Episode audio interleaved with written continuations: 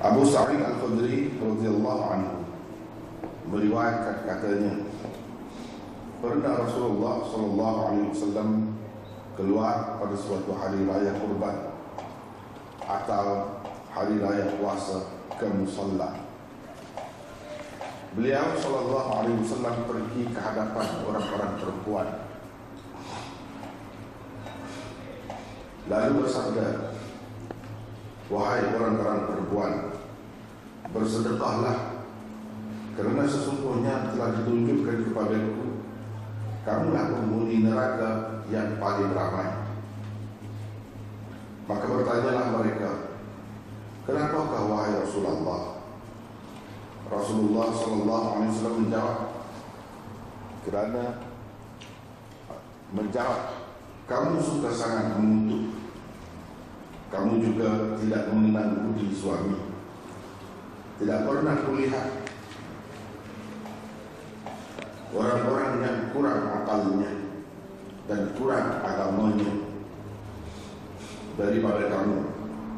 Tetapi lebih mampu menghilangkan akal Lelaki yang bijaksana. Mereka terus bertanya Apakah yang mengurangkan akal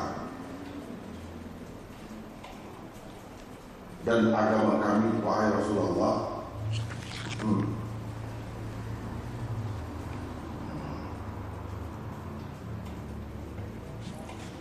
ataupun boleh juga kita terima. Begini ya. Bukan ah, begini pun boleh juga. Uh, jadi apakah tanda kekurangan? Uh, apakah tanda kekurangan akal dan agama kami? Wahai Rasulullah. Boleh juga kita. Nabi SAW menjawab, Bukankah kesaksian perempuan itu separuh daripada kesaksian lelaki? Mereka menjawab, iya. Sabda Rasulullah Sallallahu Alaihi Wasallam. Itulah antara tanda kekurangan akal. Bukankah apabila perempuan itu berhaid Dia tidak boleh bersembahyang dan berpuasa Mereka menjawab, ya Rasulullah SAW bersabda Itulah antara tanda kekurangan agama. Jadi yang lebih uh, sesuainya Saya terjemahannya Akhirnya saya baik uh, Yaitu apakah tanda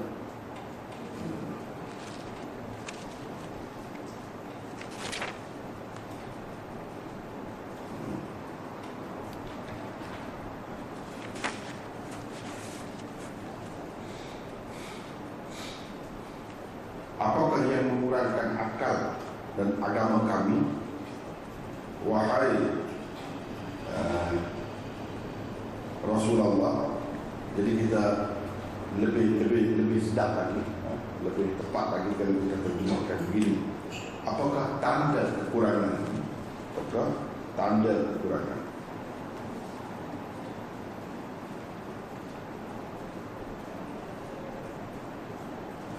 Apakah tanda kekurangan akal dan agama? Itu lebih tepat hmm.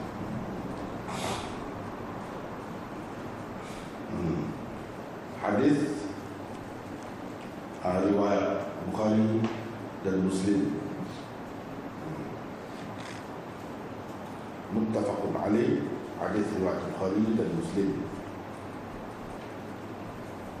Ada di sini satu hadis yang kita baca ini itu hadis yang ke-17 sesuai akhirnya jika diletakkan tajuk seperti yang saya sebutkan saya buat itu yaitu antara sarangan Rasulullah sallallahu alaihi wasallam kepada golongan wanita. Ini antara antara bimbingan Rasulullah. Hadis ini diriwayatkan oleh Abu Sa'id Al-Khudri. Siapa Abu Sa'id Al-Khudri? Elok kita berkenalan dengan perawinya terlebih hmm. Ada nota di situ 149. Nah, biasanya kita uh, kenal dengan nama Abu Sa'id Al-Khudri. Adakah ini nama sebenarnya? Tidak, itu kunyahnya. Uh, selalu dalam penggunaan orang-orang Arab, mereka lebih suka menggunakan kunyah daripada nama untuk seseorang itu. Sama juga dengan Abu Sa'id Al-Khudri ini, agaknya berapa orang sangat yang tahu namanya yang sebenar. Uh, sebab yang popularnya ialah uh, kunyah. Nama beliau ialah Sa'ad bin Malik.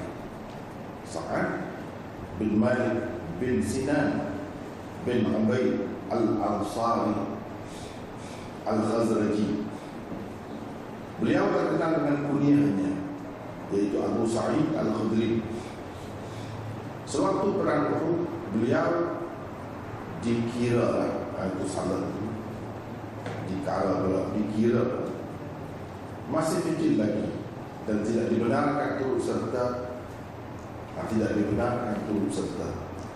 Tetapi selepas itu beliau telah menyertai sebanyak 12 peperangan bersama Rasulullah sallallahu alaihi wasallam.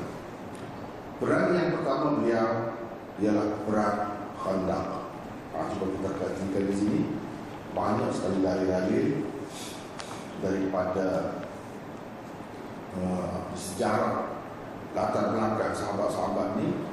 Kalau tak cukup 15 tahun kan Dia tak benar ha, Itulah antara bukti yang kita kata Menjadi bukti yang kukuh. Ha, Menjadi bukti yang kukuh dalam Nak mengetahui umur seseorang Sebab itu yang selalu saya sebut ini hmm, Sebab ini memang, memang Satu tanda, satu hak Batas umur Yang selalu dia Rasulullah SAW Tidak terima kemasukan uh, apa ni sahabat-sahabat tertentu yang belum cukup umur. Belum cukup umur itu maksudnya ialah 15 tahun. Dari segi balik mungkin dia lebih awal lagi. Tidak semesti 15 tahun. Tapi untuk berperang di situ kita tengok Rasulullah SAW dia meletakkan uh, umur ini tidak sama untuk benda ni macam ni Untuk benda ni macam ni Tidak sama Daripada situlah kita dapat lihat Bagaimana Fit Hanafi uh, Meletakkan Hak umur Untuk uh, Menjalani hukuman Had Hukuman hudud Ialah 18 tahun ke atas. Walaupun ia boleh balik Sebelum itu Terutamanya perempuan kan. Uh, Mungkin 10 tahun. Uh, Sudah keluar darah haid sudah balik artinya balik. Dengan arti dia dia sudah terikat dengan hukum-hukum agama seperti sembahyang, puasa dan lain-lain. Sama juga dengan lelaki.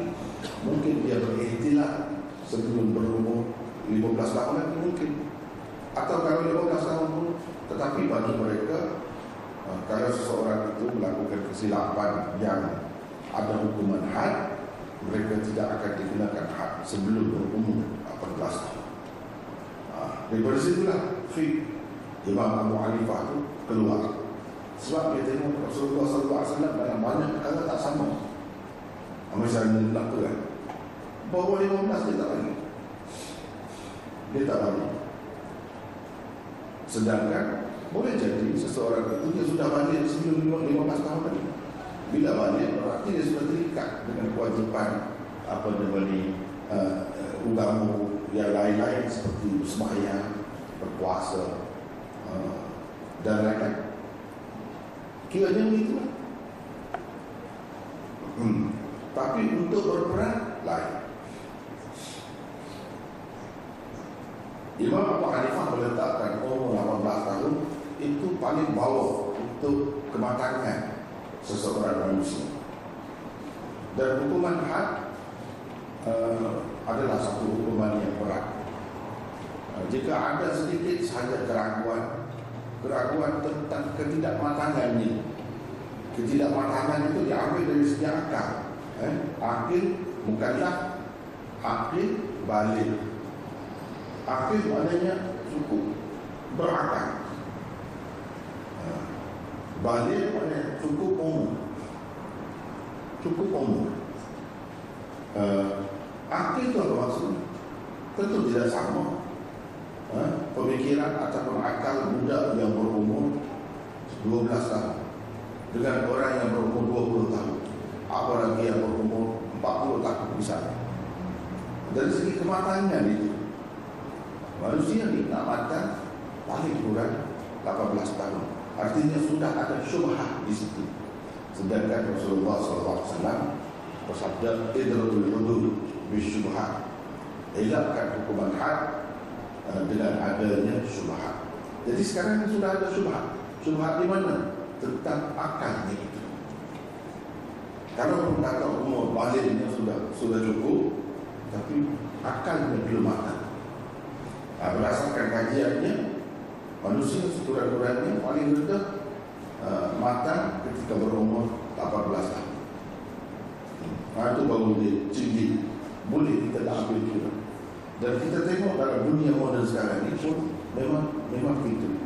Ya, banyak negara-negara yang terima 18 tahun ke atas baru dikira sebagai uh, apa ni hmm, tidak bawa umur lah kalau tidak dikira bawa umur uh, bawa umur Ha, jadi itu nampak sangat kebijaksanaan fake fake dia.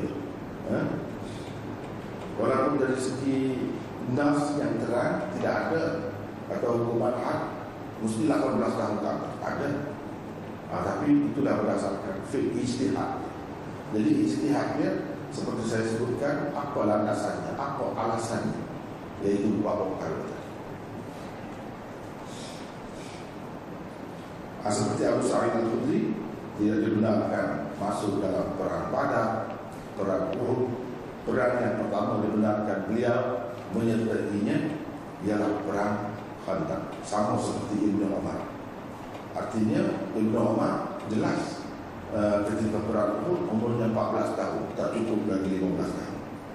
Dan uh, setahun selepas itu perang Khandaq, maknanya dia 15 tahun. Sama juga dengan Abu Sa'id Al-Khudri.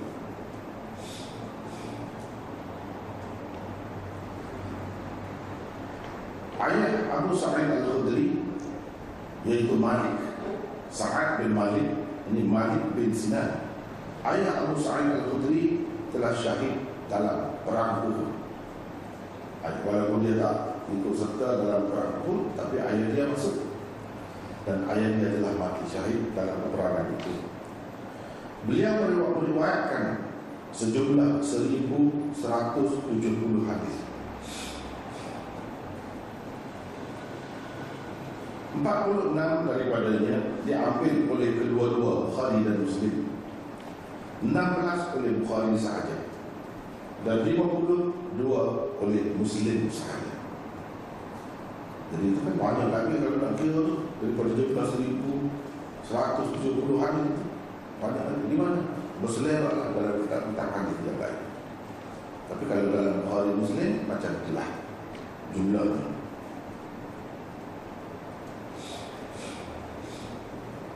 Sebahagian besar sahabat dan tabi'in telah meriwayatkan hadis daripada beliau. Ibnu Abdul Bar berkata, Abu Sa'id Al-Khudri adalah antara sahabat yang banyak menghafal hadis Nabi sallallahu alaihi wasallam. Dan menyampaikan banyak sekali ilmu daripada baginda. Beliau merupakan anak bangsawan kalangan Ansar dan terbilang sebagai cerdik pandai dan ilmuwan bangsa ha, terutamanya selepas itu setelah dewasa setelah tua memang terkenal dia sebagai seorang alim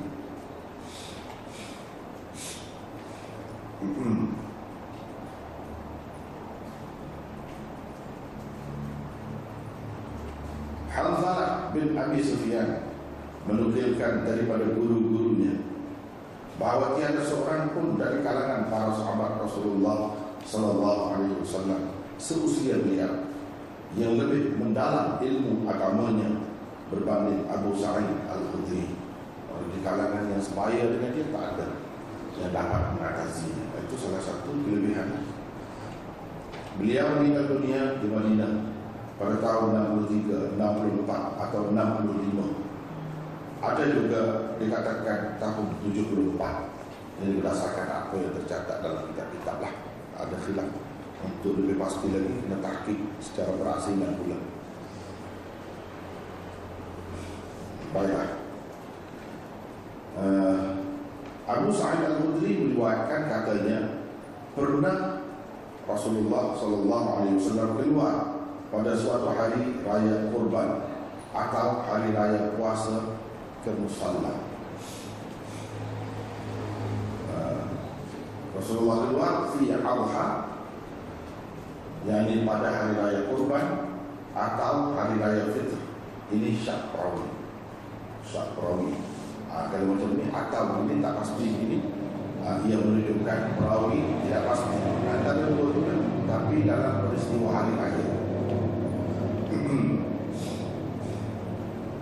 keluar. Ke musalla keluar ke musalla ha, jadi di situ saya ada buat nota. Sebab mungkin perkataan musalla ini melilukan setengah-setengah pihak. Mungkin ada yang kata musalla ini sama dengan masjid. Mungkin ada pula yang mengatakan musalla ini surah atau musalla ni tempat sembahyang yang sempit. Itu setengah-setengah tempat kan? Ha? setengah-setengah tempat di stesen ataupun di airport kalau kita kata sempit. Ha, itu pun dipakai musalla jadi musalla kalau dalam hadis-hadis Nabi SAW apa maknanya? Musalla yang dipakai dengan makna surau dengan arti tempat sembahyang itu itu berdasarkan bahasa Arab yang umum. Tapi musalla dengan makna yang khusus yang perlu kita faham bila baca hadis ini macam lain, tak sama. Yaitu satu kawasan terbuka yang luas. Nah, itu tempat sembahyang, bukan masjid. Tanah lapang. Ataupun tidak tanah lapang, macam-macam adanya dalam taman ke. Uh, itu dikatakan musalla. Di zaman Rasulullah sallallahu alaihi wasallam baginda selalu bersembahyang uh, hari raya sembahyang gerhana uh, sembahyang minta hujan dan lain-lain lagi di musalla itulah tempat Nabi sallallahu alaihi wasallam bersembahyang. Dan di sana juga ada mimbar ada mimbar. Uh, bukan di masjid ya. so, uh, kalau kita tengok dalam kitab-kitab hadis yang lebih banyak ya, Uh, semayang jenazah pun di musalla juga. Musalla bukan masjid. Untuk pergi ke tempat itu uh, kalau bagi uh, apa ni ulama-ulama yang berpendapat perempuan yang uh, apa ni datang bulan dia tak boleh pergi ke masjid tapi musalla boleh. Semua kata begitu sebab dia dia bukan masjid. Dia bukan masjid. Ada musalla dan berdekatan dengan kawasan musalla itu dia ada tempat sembelihan binatang. Ha, jadi pada hari raya kurban binatang-binatang kurban itu disembelih di dekat tu ha, dekat. Ha, tetapi uh, istilah musalla dengan mana tadi agak asing kepada masyarakat kita di sini uh, di Malaysia khususnya sebab perbezaan mazhab perbezaan mazhab mazhab syafi'i dia ada luas sikit dalam masalah ni dia lebih masjid. Uh, daripada musalla uh, itulah yang saya nak bincangkan. Betulkah lebih masjid atau lebih musalla bagaimana kaidahnya? Yang mana lebih tepat dengan sunnah Rasulullah wasallam? Dan Imam Syafi'i sendiri apa pendapatnya apa pendapatnya berdasarkan kitab uh, Mu'tabar dia, kitab Um sendiri ya. apa dia cakap dalam kitab uh, dan saya eloknya sekarang ni pun kalau kita nak ikut nak ikut yang mana? Uh, itulah yang saya bincangkan pada nota 150 cuba tengok situ pada kebiasaannya Rasulullah sallallahu alaihi wasallam tidak bersembahyang raya di Masjid Baginda.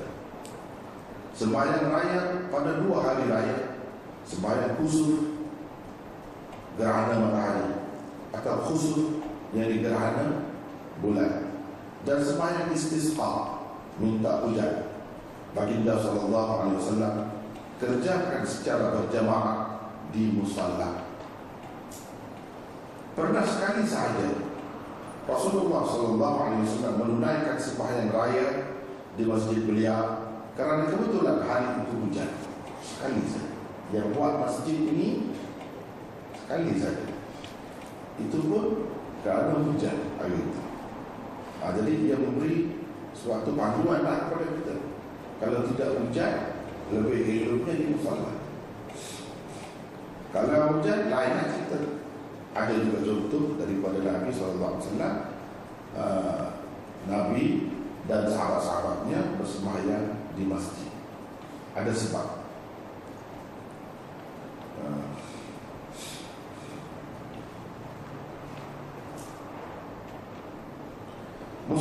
yang dimaksudkan di sini ialah tempat sembahyang di kawasan yang luas dan terbuka di Jabana. Nama tempat di Madinah.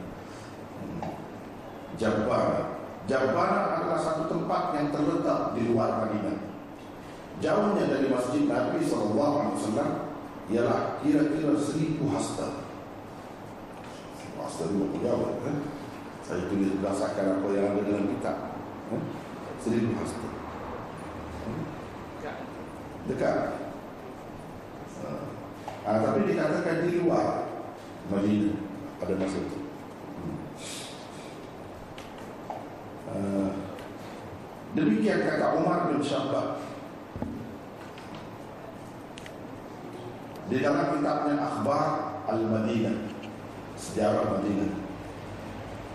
Para ulama terbahagi kepada dua kumpulan dalam menentukan mana yang lebih afdal bersembahyang raya di musalla atau di masjid.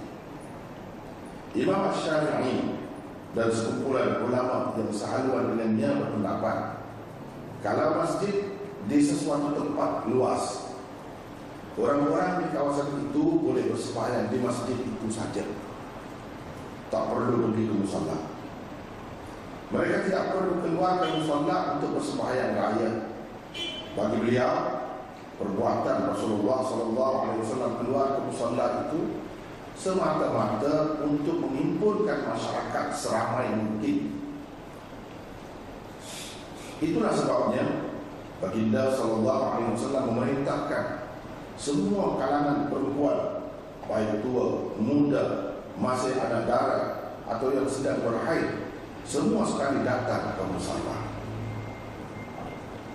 Sekiranya masjid dapat menampung jumlah orang yang agak ramai, maka masjidlah yang utama. Kerana ia adalah sebagai tempat beribadah di muka bumi dan senang pula untuk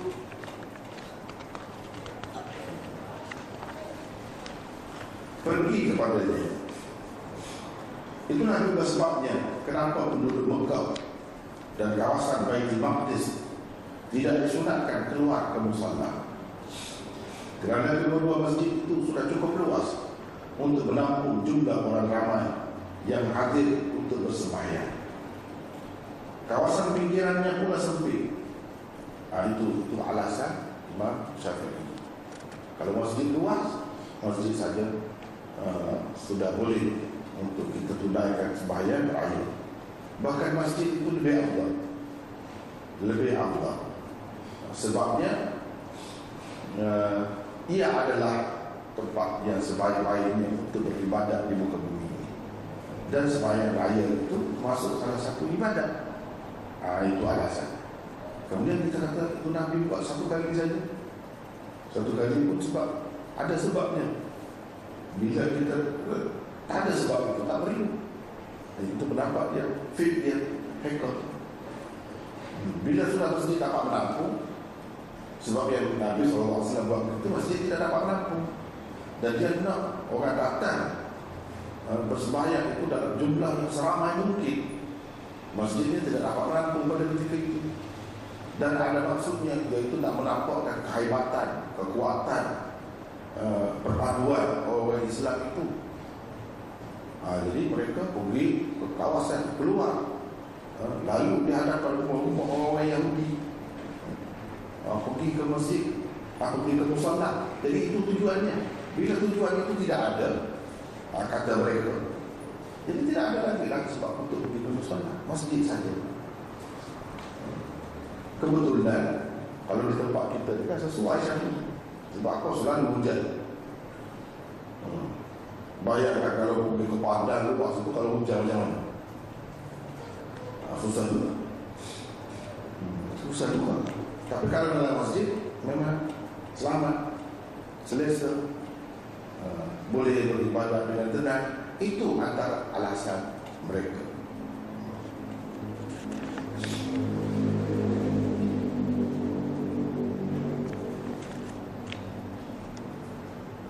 uh, Imam Abu Hanifah, Malik, Ahmad dan jumhur ulama pula berpendapat keluar ke jamban atau musallah untuk bersembahyang raya lebih afdal. Nah ini pendapat. Dalam masalah ini, Syafi'i itu bukan jumhur, majoriti. Yang majoriti ulama mengatakan tetap lebih baik di musallah untuk bersembahyang raya dan lain-lain sembahyang seperti ini.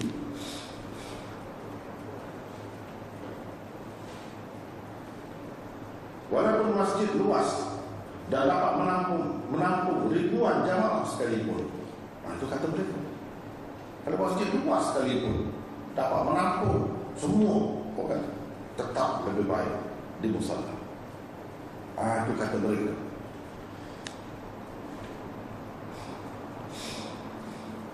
Alasan mereka ialah Rasulullah Sallallahu Alaihi Wasallam sentiasa berbuat begitu.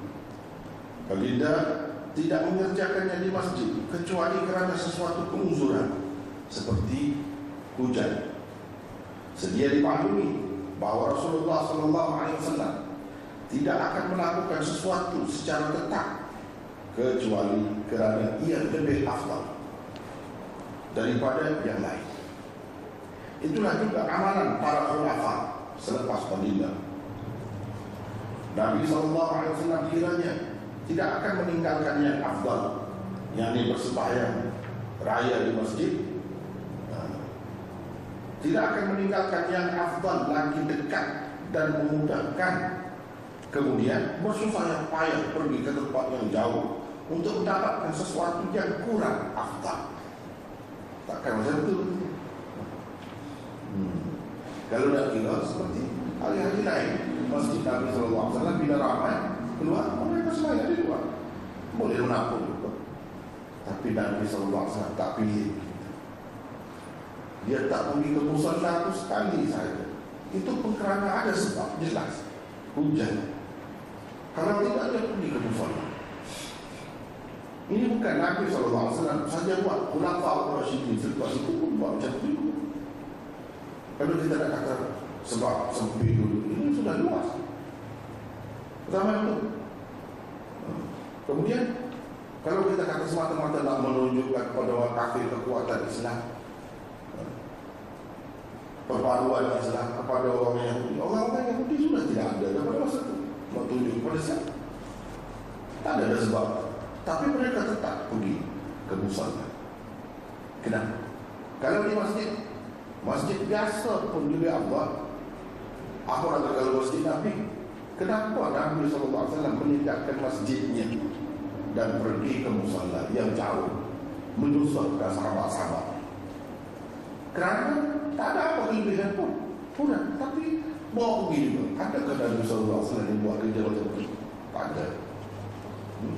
Mesti ada kelebihan. Baik kita kata, adakah masjid lebih baik untuk ibadah? Tidak. Tak semestinya semua lebih baik.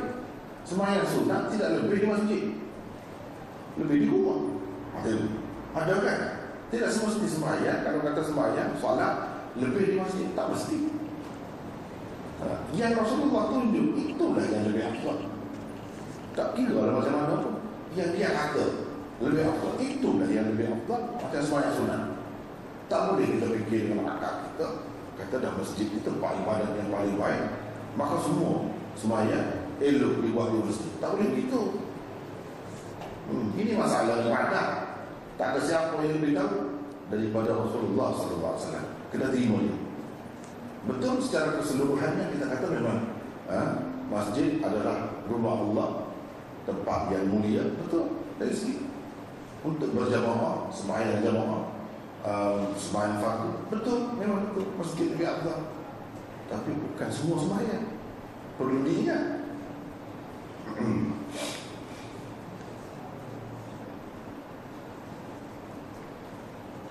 Nabi SAW juga tidak mengajak umatnya meninggalkan yang afdal. Malah sebaliknya menganjurkan kita supaya menurut jejak langkah atau sunnahnya. Itulah yang Nabi suruh. Takkanlah apa yang dianjur baginda suatu yang kurang takkan macam itu selain itu tidak ada dinukilkan baginda wasallam bersemayam raya di masjidnya kecuali kerana sesuatu keusuran. Kalau nak bersemayam raya di masjid lebih afdal, tentunya Nabi SAW bersemayam di masjid. Terutama di masjid baginda sendiri. Kan ada kelebihannya, lebih daripada masjid lain. Sehingga kalau kita daripada rumah kita berniat eh, eh, untuk pergi ke masjid Nabi, dapat kelebihan pun boleh. La tushaddu rihal illa ila thalathati masajid tak boleh kita dengan eh, niat dengan eh, maksud tuju ke satu tempat itu. Eh, mana-mana masjid untuk mendapat kelebihan masjid tak boleh. Kecuali tiga masjid saja boleh. Kita beli tiket habis duit. Eh, kita susah payah. Nak pergi mana salah satu daripada tiga masjid. Boleh. Tidak salah. Yaitu Masjidil Haram Al-Masjidil Nabawi dan Masjidil Aqsa boleh tiga. Tapi yang lain tak ada kelebihan. Ha? kita tak kata kita pergi masjid negara kerana dapat kelebihan. Tak ada kelebihan. Masjid dekat rumah kita ada situ sama saja. Masjid. Kalau masjid lain dalam dunia sama saja. Ha? bukan lebih kerana cantiknya kerana besar tak ada. Sama saja. Masjid macam tu pun Nabi Gina Masjid dia Pergi ke Musala ha, Mesti ada sesuatu. Mesti ada sesuatu.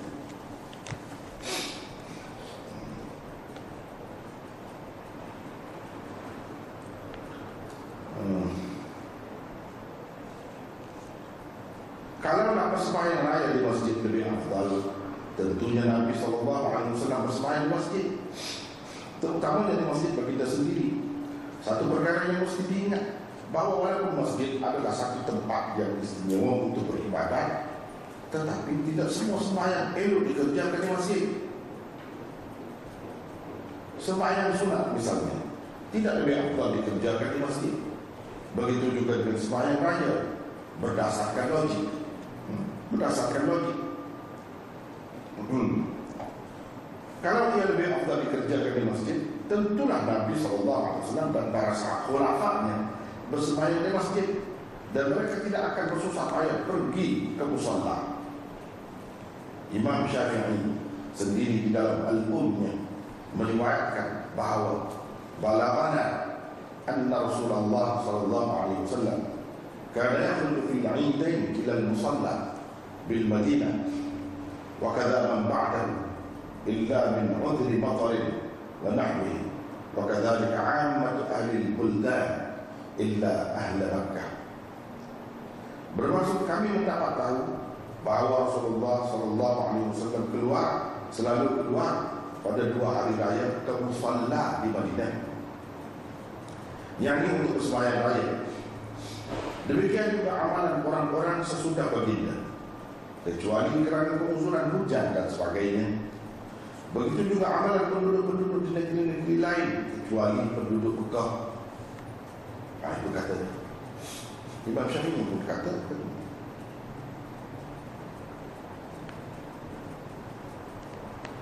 Nah, Imam Syafi'i pun kata begitu dia tahu. Tapi dia kata kalau masjid itu luas dapat menampung semua cukup di masjid. Nah, sebenarnya dalam perkara ini yang lebih kuatnya dapat cukup yang kita sebut tadi Imam Bukhari dan lain-lain sama musalla yang lebih. Apa kalau boleh. Di tempat kita pun ialah kalau musim hujan macam ni. Betul dan raya musim hujan macam ni. Tak perlu lah pergi ke musalla eh, mendedahkan diri kepada eh, uh, apa ni kekalutan kecelaruan tak perlu. Tapi kalau musim tidak hujan elok pergi. Jadi mana musalla yang patut kita buat kalau kita? Stadium lah. Ha, tahu main bola saja di stadium Banyak lagi ibadat boleh buat? Lagi sesuai hmm. Stadium ha, Barulah bertukar tempat uh, Bermain Tempat permainan itu. Sahabat-sahabat pun di musyawarah itu dia bermain. Ada yang mana Apa boleh main. Jadi kalau kita kata stadium Sesuai. Boleh. Dia dapat menampung ramai. Dan nampak sekali hebat. Ini kalau kita semayang kaya di masjid masing-masing, di sini 10 orang, sini 10 orang, sini 20 orang. Tak lama, tak nampak hebat. Tak nampak kesatuan. Tak pernah kita ada bersama-sama di satu tempat. Hmm? Dalam setahun tak pernah. Kalau hari Jumaat, orang perempuan tak pergi. Tapi jalan ada semua. Nah, sepatutnya kalau di musallat mengikut arahan Nabi SAW ni orang perempuan yang uh, apa ni takkan bulan pun dia suruh pergi dia suruh pergi juga. Semua pergi sebab akan dapat uh, apa ni pengajaran daripada khutbah tu. Dia pun akan dengar dia pun dapat dua juga. Perempuan pun perlu pada panduan juga. Dapat dengar dan bila orang berdoa dia dapat keberkatan doa orang ramai itu faedah ni disebutkan dalam hadis-hadis. Tapi kalau tak pergi ambil. Kalau di masjid perempuan yang kata bulan tak pergi lah. Sedangkan Nabi SAW suruh dia pergi. Bersungguh sampai begitu sekali. Sehingga perempuan ada yang tanya dalam setengah-setengah hadis bukan hadis ini, hadis lain. Bagaimana kalau perempuan ini tidak ada duduk? Tak ada duduk, apakah? Nabi SAW kata, biar pagilah. Eh? Sahabat-sahabat dia, kawan-kawan dia, pagilah minyak kepada dia. Sampai begitu. Maknanya dia tak suruh pergi. Tiba-tiba kalau kita kata di masjid Terutamanya bagi orang yang mengatakan uh, Perempuan yang datang bulan tak boleh uh, naik ke masjid Lagi susah, tak pergi daripada awal. Bila tak pergi? Bila tak pergi, tak dapat keberkatan. Doa orang muslimin eh? Iaitu uh, Apa ni Da'wat muslimin Yang dalam hadis tersebut tak dapat. Uh, Kemudian pengajaran daripada khutbah yang disampaikan oleh imam tak dapat dengar juga mereka jadi terpinggir, terbelakang. Tak sampai lah maksud Nabi Wasallam. Sedangkan kalau kita buat di tempat macam tu, musallam, semua boleh pergi. Tak ada halangan. Mazhabnya kata tak boleh naik masjid pun kalau kata bulan di tempat tu mereka tak kata, begitu boleh. Cuma dalam hadis disebutkan kalau mereka pergi di tempat tu mereka kena duduk jauh sedikit. Jangan duduk di tempat orang yang bersemayam Perempuan yang tidak boleh bersemayam itu jangan duduk di tempat orang yang bersemayam. Itu supaya tidak jadi berselera. Ha, jadi kalau ha, jadi bila nak bersemayam itu dia, dia nak keluar. Dia tidak semayam, susah pada basah. Itu saja. Tapi tempat itu boleh pergi. Dia tak bagi duduk di tempat itu supaya tidak mengganggu orang yang nak semayam. Itu saja. Bukan kerana hukum salat sama seperti masjid. Tidak itu tetap tidak sama. Uh, jadi uh, itulah kalau kita boleh buat macam ni kan hidup stadium itu jadi tidak tempat permainan saja. Dan kalau nak bermain pun dia akan fikir ini tempat semayang juga tempat kita ibadat juga. Dia akan terasa akan ada halangan. Jadi kalau nak main-main pun main yang halal sajalah. Ha, dia akan semakin berubah kalau kita buat itu. Dan benda ni kalau tak ajak, boleh. Ni kita ajak semua yang ajak. Hmm. Ajak, ajak perdana. Itu tak ada dalam sunnah. Tak ada dalam sunnah. Yang ada dalam sunnah kita tak buat. Yang tentu ini kalau kita ajak, panggil, suruh pergi. Memang boleh. Nabi SAW sendiri membuat itu. Yang ini kita tak buat yang itu jelas dalam sunnah menghendaki kita buat begitu kita tak buat yang tak ada dalam sunnah kita buat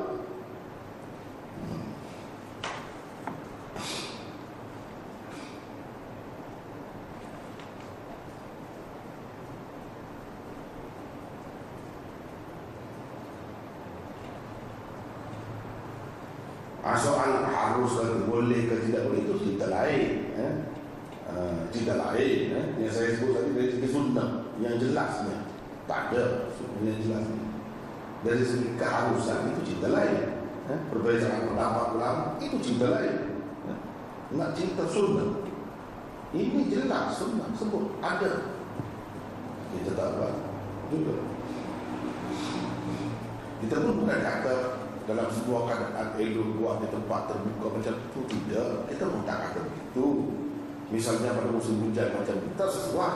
Kena buat di tempat itu. Kalau tidak dalam suasana ini ini sampai langsung kita tahu apa konsep musallah itu masalahnya. Tak pernah diperkenalkan. Yang kita tahu musallah yang sepi itu. Eh? di stesen-stesen pas atau stesen apa ni airport dan sebagainya itu musola yang kita tahu. Hmm. atau tempat sembahyang yang umumnya itu nak surau atau apa apa itu padahal musola dalam hadis ini lain. Tak pernah kita tahu. Sebab apa? Sebab macam dimatikan yang sunnah. Padahal Imam Syafi'i sendiri pun dia kata memang memang boleh diambil kalau masjid tidak dapat menampung. Itu lebih abdul ada maksud-maksud tadi. Tapi kalau tak ada maksud itu Masjid lebih afdal ah, Itu saja pendapat dia. Tapi itu pendapat Bukan pendapat uh, majoriti. Kadang-kadang kita selalu Buat alasan itu bukan majoriti Pendapat majoriti Selalu kita kata begitu. Macam di sini yang majoriti Tak mahu ikut pula. Yang syafi'i itu bukan majoriti. Minoriti hmm.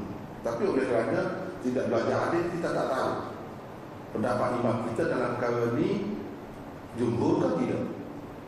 Tak tahu.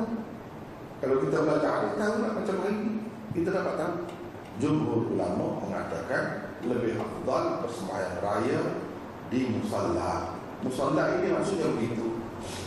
Saya sendiri ha, pernah berada uh, di negara yang mengamalkan masalah Hanafi. Dan selalu pada hari raya kita bersembahyang di musalla. Bukan di masjid. Memang seronok Satu macam kita rasa keseronokan Kesukaan Yang saya tidak dapat Di tempat itu Sebab apa? Ah, sebahagian yang bayangkan Cuba bayangkan. Di Dioban Ini suasana di Dioban yang pernah Saya duduk beberapa tahun di sana. Kalau musim kaya Oh, penuh jalan. Ya, Terutama orang dia kan ramai kan. Masyarakat dia tu Berburuh dengan dunia ni Bilangnya ramai. Penduduknya ha, yang Islam ramai. Jadi penuh penuh. Jalan tu uh, penuh lelaki perempuan semua pergi lepas tu ada yang duduk di kawasan dusun dusun mangga. Ha, sebahagian yang duduk dalam dusun mangga. Sebahagian yang duduk dalam taman bunga. Itu semua kawasan musola katanya sekarang ini kawasan-kawasan itu sudah dibuat dibangunkan bangunan-bangunan baru pula untuk eh, Darul Ulum Deoban semakin besar lagi ya. Pada masa saya mula-mula ikut di tempat itu Itulah yang dikatakan musalla Luas sangat kawasan ini Seronok kita. Sebab kita semua yang secara terbuka Duduk dalam taman bunga uh, Yang ini duduk dalam uh, Dusun mangga Yang ini duduk uh, dekat jalan. Macam-macam Suka. Suasana. Suasana berhidup Sebab banyak pada hari itu Kita berimpung kawan-kawan. Dan uh, terutamanya kalau di negara yang bukan Islam orang kafir dia hebat orang Islam. Satu padu ini kalau dia nak tengok macam itu tengok di Arafah di Mekah saja. Ini tidak. Di mana-mana pun hidup sunnah nampak eh? bersama-sama bersatu. Apa pergi ke tempat yang sama. Nah, itu saya nampak. Suka nah, kalau buat itu mungkin orang kata di mana buat tempat kita? Macam di stadium. Saya akan kata begitu. Stadium. Itu sebaik-baik tempat Stadium itu bukan dibangunkan Untuk buat maksiat sebenarnya. Untuk berhibur Untuk bermain-main Sekarang itu tidak jadi masalah. Di Musalla nah, Sekurang-kurangnya kalau nak buat maksiat Akan sedikit bila ada selalu semuanya di situ. Nah, Itu bagi saya Dia akan mendorong masyarakat ke arah yang lebih baik. Kalau kita menghidupkan semua. Dengan tidak menafikan di masjid pun boleh juga. Memang ada khilaf pun eh? Terutamanya lebih baik di masjid dalam keadaan-keadaan tertentu seperti musim hujan, ah, itu ia terima. Ah, tapi ini sampai tak tahu apa itu musallah. Yang sebenarnya yang dihidupkan oleh Rasulullah SAW tiap-tiap tahun dua kali. Ya, sembahyang raya haji, raya kurban, sembahyang hari raya puasa, dua dia buat musallah. Kita sampai tak tahu. Ah, itu yang ketinggalan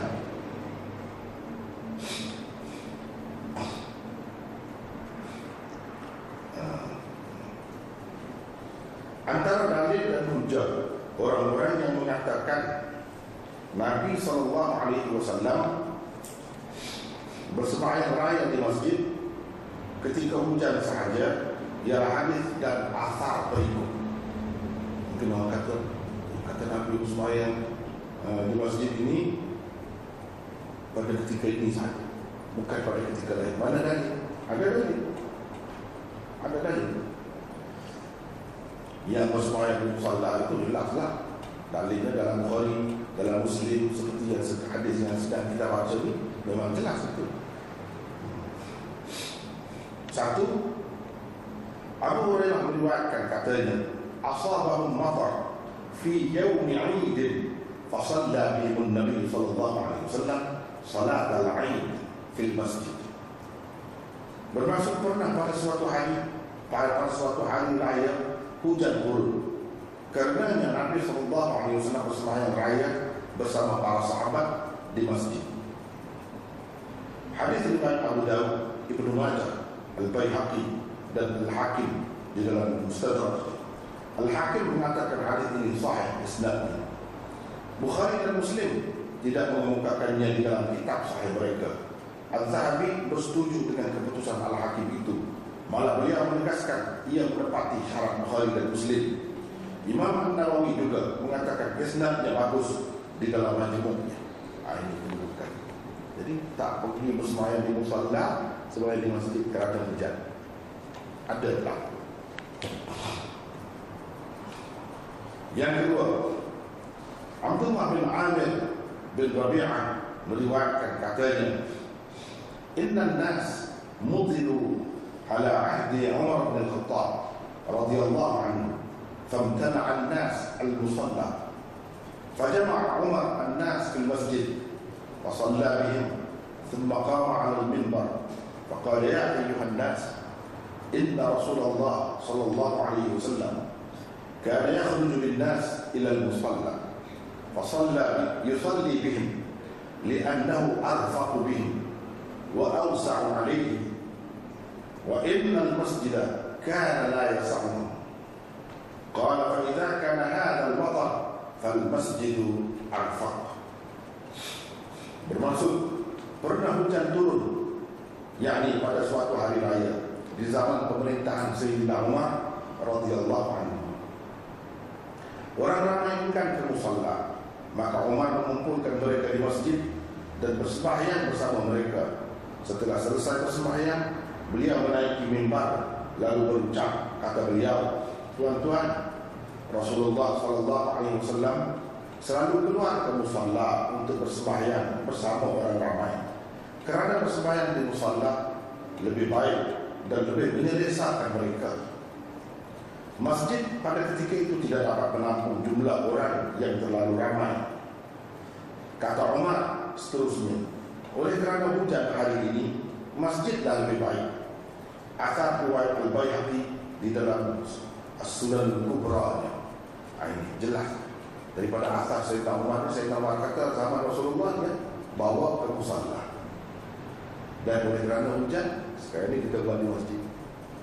Hmm, boleh memang bagus bagus tapi kalau tidak ada keadaan ini dia kata Rasulullah SAW selalu buat di musalla dan dia sendiri pun buat di musalla cuma pada kali itu hujan. Jadi dia buat rumah sendiri Tidak kata tak hujan Tak ada semayang raya. Ah, Tidak. Semayang raya tetap kena ada juga. Hmm, Jadi berpindah tempat. Ha? Berpindah tempat Daripada musalla ke masjid. Itu saja Kedua-dua riwayat yang dikemukakan ini sebenarnya adalah waif. kedua-dua riwayat yang dikemukakan ini sebenarnya adalah dhaif yang tadi ya, yang kita kemukakan itu antara sebab dhaif hadis Abu Hurairah itu ialah kerana di dalam isnad terdapat perawi dhaif dan majhul di dalam isnad hadis riwayat Abu Dawud Ibnu Majah Al-Baihaqi dan Al-Hakim semuanya ada perawi bernama Isa bin Abdul A'la. Bin Abi Farwa dia seorang majhul. Hafiz Ibn Hajar berkata dia majhul. Al-Zahabi di dalam mizan dia berkata dia seorang yang hampir-hampir tidak dikenali kata beliau lagi hadis ini mungkar kata Ibn Khattab Nisa ini tidak tersebut dalam mana-mana kitab bijak tidak tersebut juga di dalam isnad lain selain isnad ini. Guru Isa bin Abdul A'la yaitu Abu Yahya Ubaidillah bin Abdullah bin Mawhab juga seorang perawi majhul dan dhaif. Imam Al-Tahabi di dalam Mukhtasar Sunan Al-Baihaqi berkata, Ubaidullah dhaif kalau apa yang dikatakan Al-Tahabi di dalam Talkhis Al-Mustadrak itu memang benar-benar kata-kata beliau Maka itu jelas kesilapan yang telah berlaku kepada beliau Itulah sebabnya Hafiz Ibn Hajar menghukum sanad hadis ini dhaif dalam At-Talkhisul Habibnya dan Bulughul Maramnya. Nah, jadi itu berkenaan dengan riwayat Abu Hurairah yang di atas. Dhaif Walaupun ada yang kata itu sahih, kuat. Tak boleh. Dia pergi kepada sana. Tak boleh. Hmm. Dia kata bagus saja.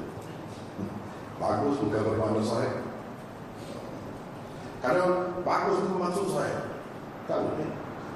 Tak lepas. Ini ini maksudnya uh, jadi begitulah. Ini maksudnya ada khilaf tentang riwayat itu. Ada khilaf. Tidak sepakat.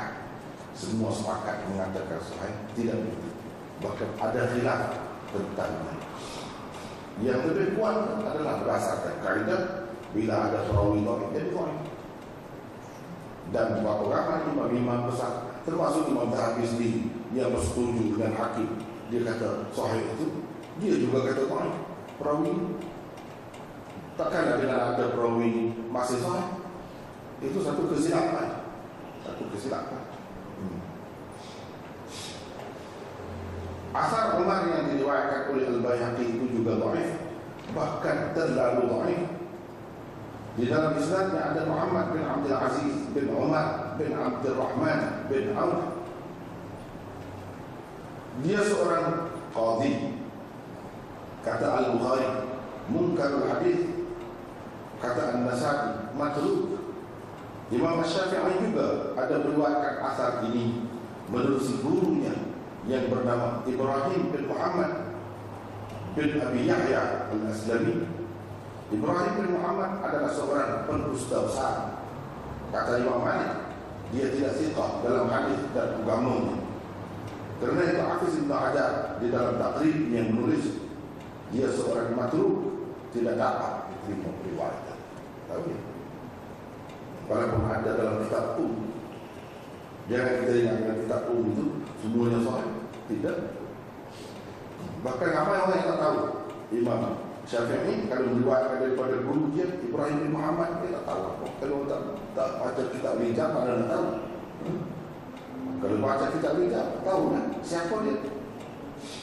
Dan ini menunjukkan Imam-imam besar pun ada juga meriwayatkan daripada perawi-perawi yang maudhu pun perawi berdusta pun ada juga. Bukan bermakna bila dia terima daripada seseorang itu dia mengiktiraf orang itu bukan silap kalau kata begitu.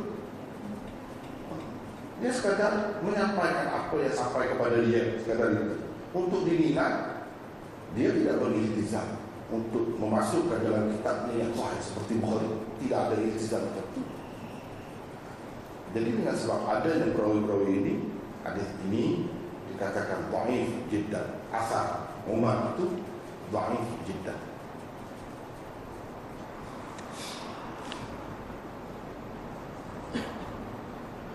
Uh, begitulah.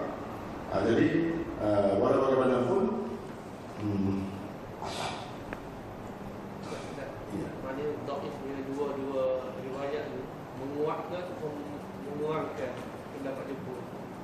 mana?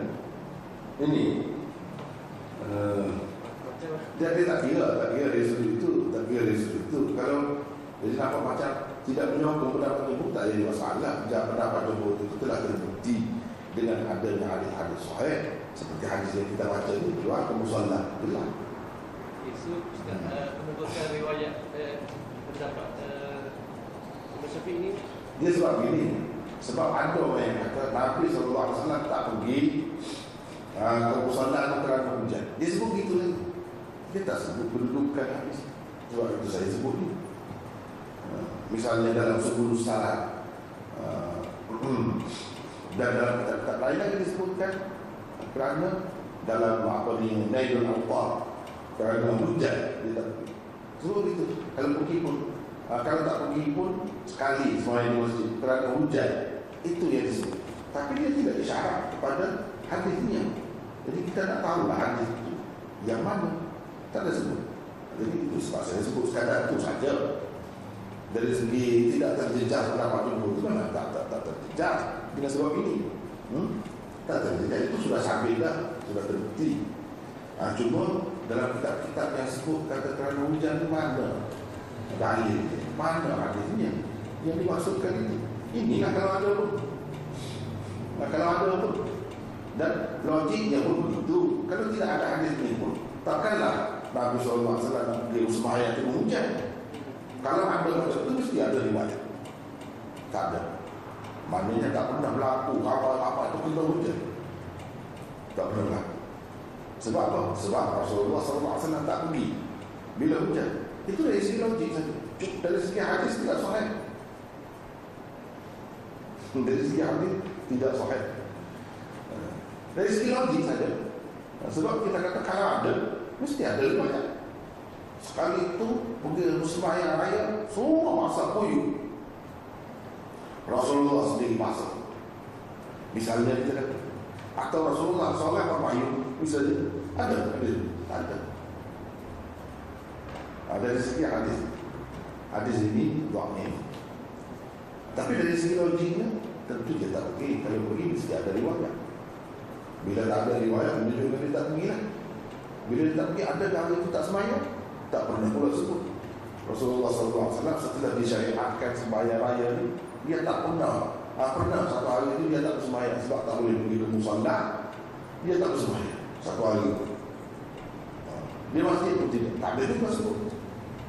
Ha, bila begitu, ha, kita kita mengandaikan saja dari segi logik. Dari segi logik. Tujuan sebut ini bukan nak, nak menguatkan mana-mana pihak. Tidak. Sebab dalam kitab-kitab hadis dia selalu sebut itu saja. Ha? Ha, sebut Rasulullah pernah sekali tak pergi uh, ke musalla dan hanya bersemayam di masjid. Uh, bersemayam di masjid. Sebab hujan. Ada sekali Tapi kita tak pernah sebut Mana hadis Nah itu sebab saya. Ini tak hadis ini Tapi apa kedudukan hadis itu Apa kedudukan hadis itu Sekadar itu saja. Bukan uh, menguatkan mana-mana pihak Tak ada maksud. Hmm.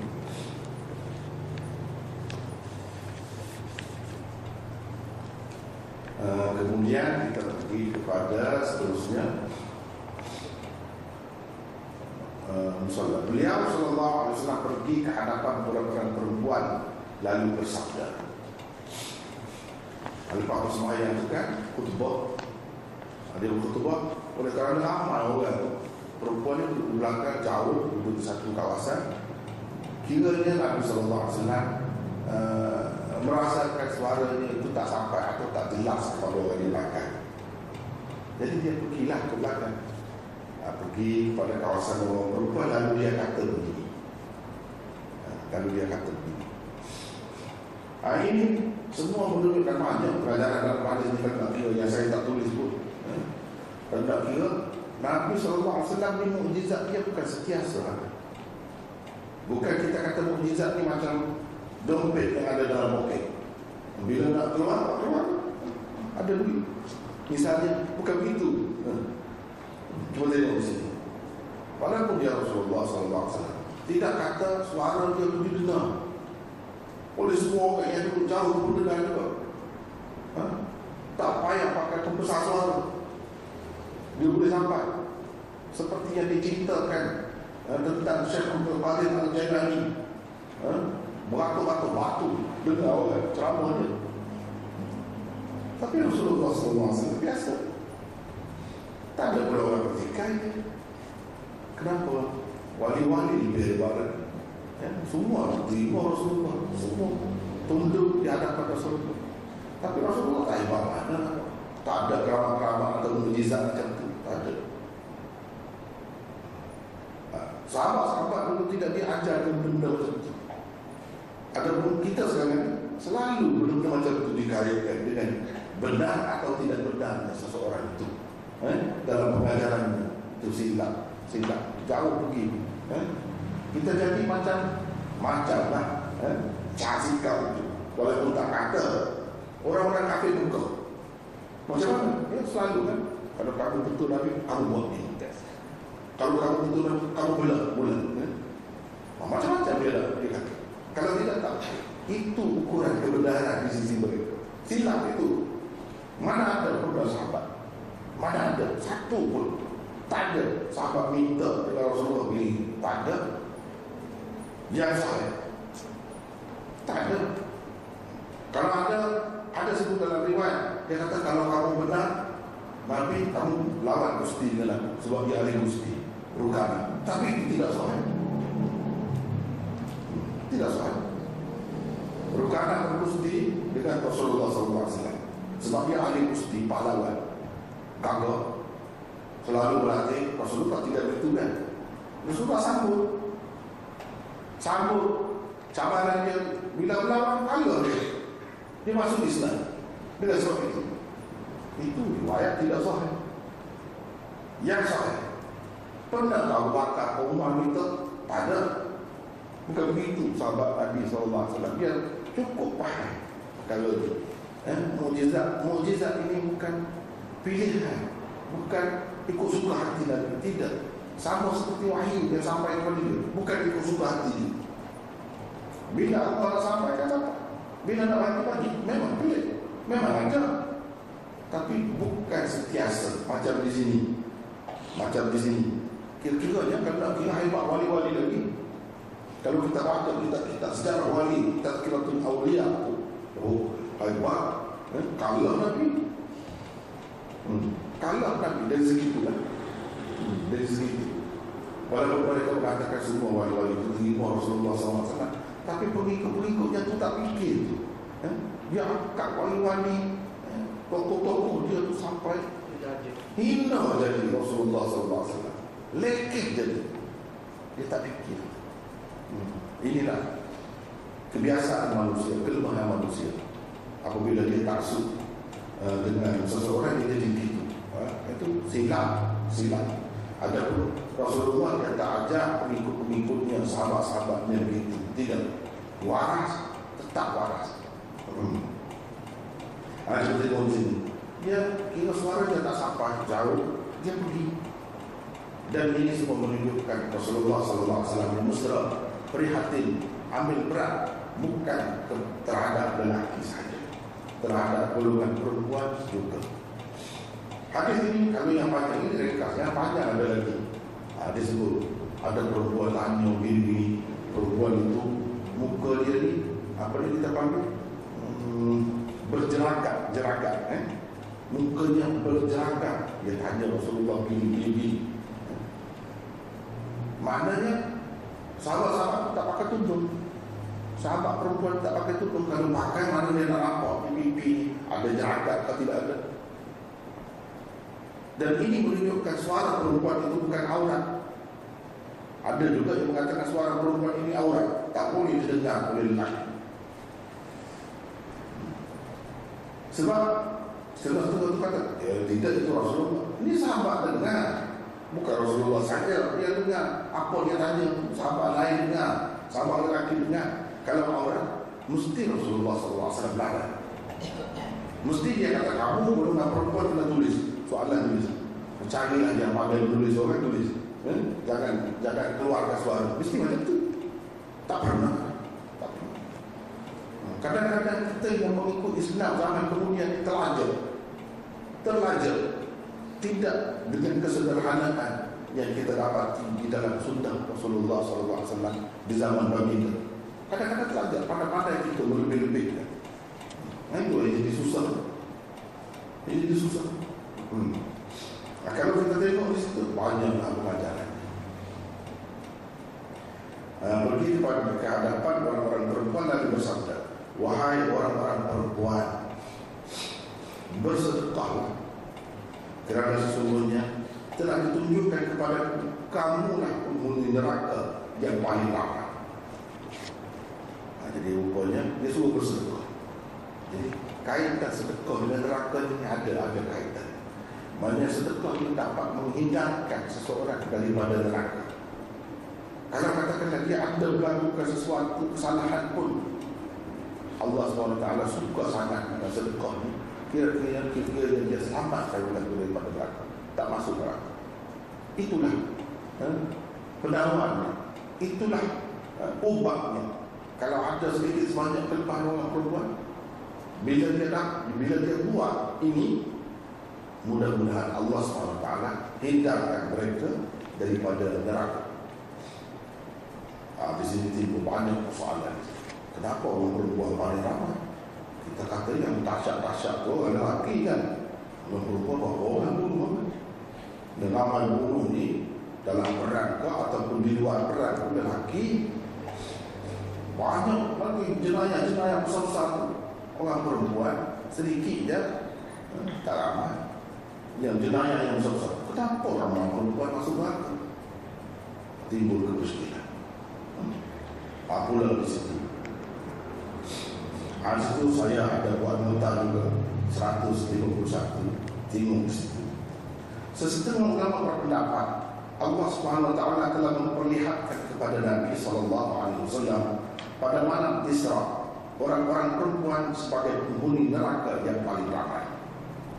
Tetapi zahir riwayat Ibn Abbas yang akan dikemukakan nanti di bawah bab sembahyang khusus sembahyang gerhana matahari menampakkan ia ditunjukkan kepada baginda semasa bersembahyang gerhana matahari. Jadi yang nampak-nampak ni semasa dia bersembahyang gerhana matahari. Sebab itu sahabat-sahabat ni Sebab itu Imam Imam Abu Hanifah tak mahu Rokok-rokok dua kali eh? Tak mahu Kalau nak tahlil sembahyang khusus itu Dia tak mahu Sebab apa dia kata? Rasulullah SAW banyak kali eh, Sahabat-sahabat tengok dia hundur ke belakang. Macam di Hundur ke belakang. Lepas tu dia pergi ke depan pula. Dia tolok tangan Sahabat-sahabat tengok pelik. Air Jadi ada kalanya bangun itu Macam terkejut. Dia terkejut dengan apa yang ditunjukkan kepadanya. Yang dia berlaku Ada benda yang menarik sangat. Bukusan buah-buahan Daripada surga yang ditunjukkan. Dekat sangat kepadanya. Dia cuba menghulung tangan yang ambil.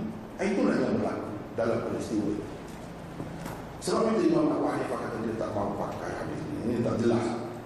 Tak jelas. Perbuatan Nabi begini, begini, begini itu tak boleh nak jadi bukti sangat. Sebab keadaannya pada ketika itu ditunjukkan oleh Allah SWT macam-macam.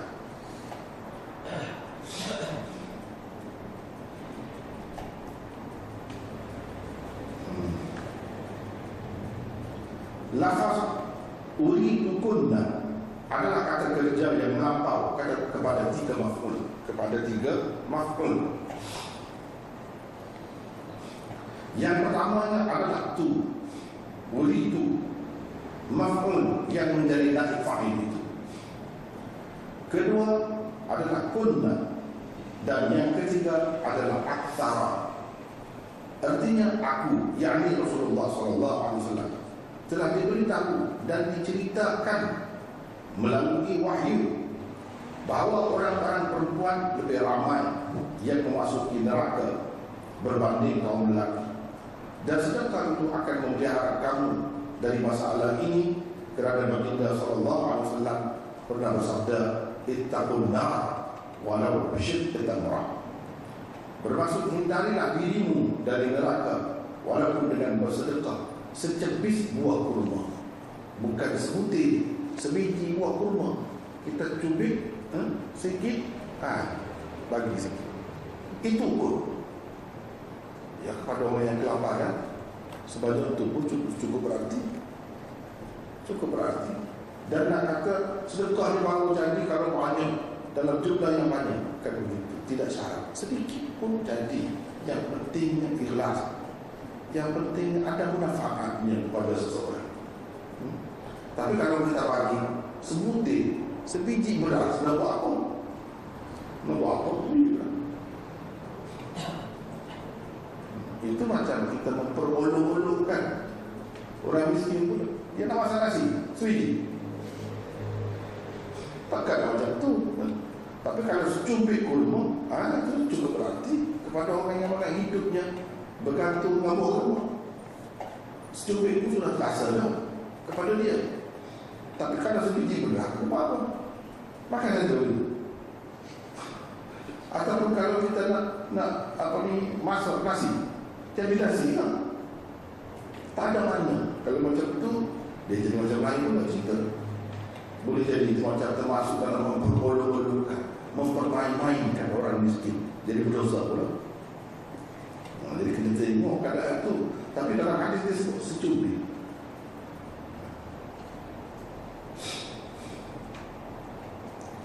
Sama juga kan. Rasulullah wasallam kata eh, bagilah kepada jiran. Eh, walaupun eh, hanya hmm, apa ni kaki kambing yang dibakar. Kaki kambing. Mana bagi dia bagi mereka tidak ada harga. Dia terlalu kecil. Tapi kalau bagi kita kaki kambing itu sedap pula kan? Eh, makan dengan gulai cecak uh, roti canai mahal pula harganya. Dia berbeza-beza mengikut keadaan berbeza-beza mengikut keadaan. Kalau keadaan di tempat itu ia menjadi makanan yang istimewa dan mahal harganya ya lebihnya kalau di satu tempat yang lain pula benda itu tak ada harga. Ada harga. Dia berbeza-beza mengikut tempat mengikut keadaan. Ini tidak bercanda dengan hadis yang dikemukakan oleh Abu Ya'la daripada Abi Hurairah secara marfu di dalam hadis sangka kalah yang panjang. Di mana tersebut dalamnya? Fayadkhulu rajul ala thnatain wa sab'ina zawja mimma yunshi'u Allah wa zawjatain min wuldi Adam. Bermaksud maka masuklah seseorang itu yakni ke dalam surga dengan mendapat 72 orang istri dari kalangan bidadari yang diciptakan khusus oleh Allah dan dua orang istri dari kalangan anak Adam yang di manusia dan lain-lain hadis yang menunjukkan dua orang istri dari kalangan anak Adam itu adalah perempuan-perempuan yang datangnya dari dunia dan ini secara tersiratnya menunjukkan orang-orang perempuan lebih ramai di dalam surga berbanding neraka. Ah, jadi ini kemuskilan, kemuskilan. Boleh jadi apa yang tersebut di dalam hadis uh, 17 yang hadis Abu Sa'id Al-Khudri di atas menggambarkan keadaan di dalam neraka di peringkat awal sebelum orang-orang yang melakukan maksiat dikeluarkan dari neraka dengan syafaat misalnya uh, itu macam-macam lah dapat kalau kita kata perempuan yang aku lihat atau ditunjukkan kepada aku diberitahu macam-macam dari makna yang boleh kita pakai ha? bahawa kamu lah paling ramai dalam neraka tidak ke dalam hadis yang lain kata ha?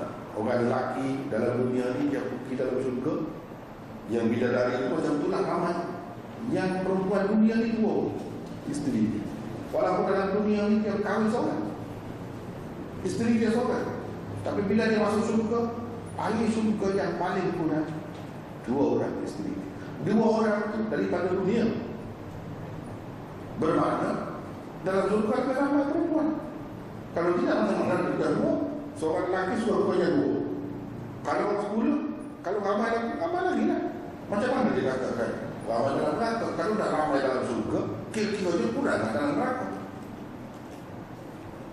Sebab dia sebab Lebih perempuan. Itu Tidaklah terlalu ketara sangat Jauh sangat Kiranya bila kata dalam surga dia ramai Sebab mereka menjadi isteri kepada Ahli surga lelaki Ramai Sepatutnya dalam neraka dia kurang macam mana kalau Nabi SAW nampak dalam neraka dia lebih ramai?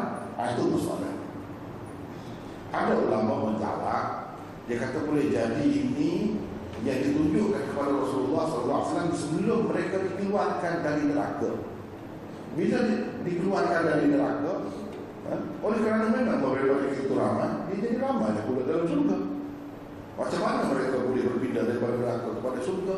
Dengan syafaat misalnya, dengan adanya kewajikan-kewajikan yang mereka buat setelah menjalani hmm, hukuman kerana dosa-dosa yang mereka buat selesai masuklah dalam surga jadi yang meramai dalam neraka itu kemudiannya meramaikan pula di dalam surga ada yang kata begitu hmm? Nak jawab ini muskil lagi macam mana dia kata lebih lebih ramai dalam neraka?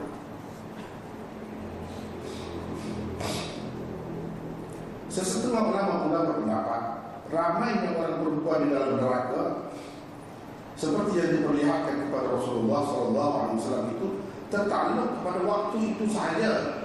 Dan ia bukanlah begitu sepanjang masa. Pada masa itu, pada masa ditunjukkan itu ramai.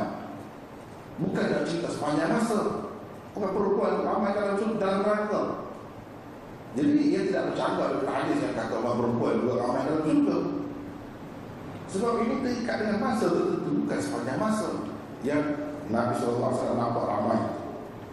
Bagi penulis, boleh jadi juga Rasulullah SAW pada kali itu ditunjukkan kawasan neraka yang mana penghuninya lebih lebih ramai perempuan daripada lelaki. Ini pendapat saya sendiri. Ya? Boleh jadi. Sebab ini, kalau kita dari segi logik, dalam kes dosa membunuh, saya rasa lebih ramai lelaki. Jadi untuk menjalani menjalani siksaan sebagai pembunuh dia ada kawasan. Pada kali ini Rasulullah SAW tidak ditunjukkan kawasan itu. Kalau kes-kes lain banyak lagi kan jenayah-jenayah besar yang berlaku dia kait dengan lelaki.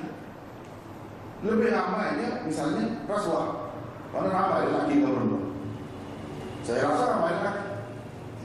Dalam dunia ini nak rasuah macam mana Berapa ramai dalam dunia ni Perempuan dia tak bekerja Dia tak bekerja Dia tak ada jawatan apa Dia di rumah Itu dia lebih apa Ataupun kalau dia bekerja Orang perempuan biasanya strik Dia takut Dia jadi berlaku hmm? Hmm.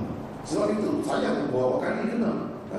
Ni bukit yang bawa Kita bawa gunting Pendek saja Pendek saja Yang tajam Itu boleh rampas Kalau perempuan hmm?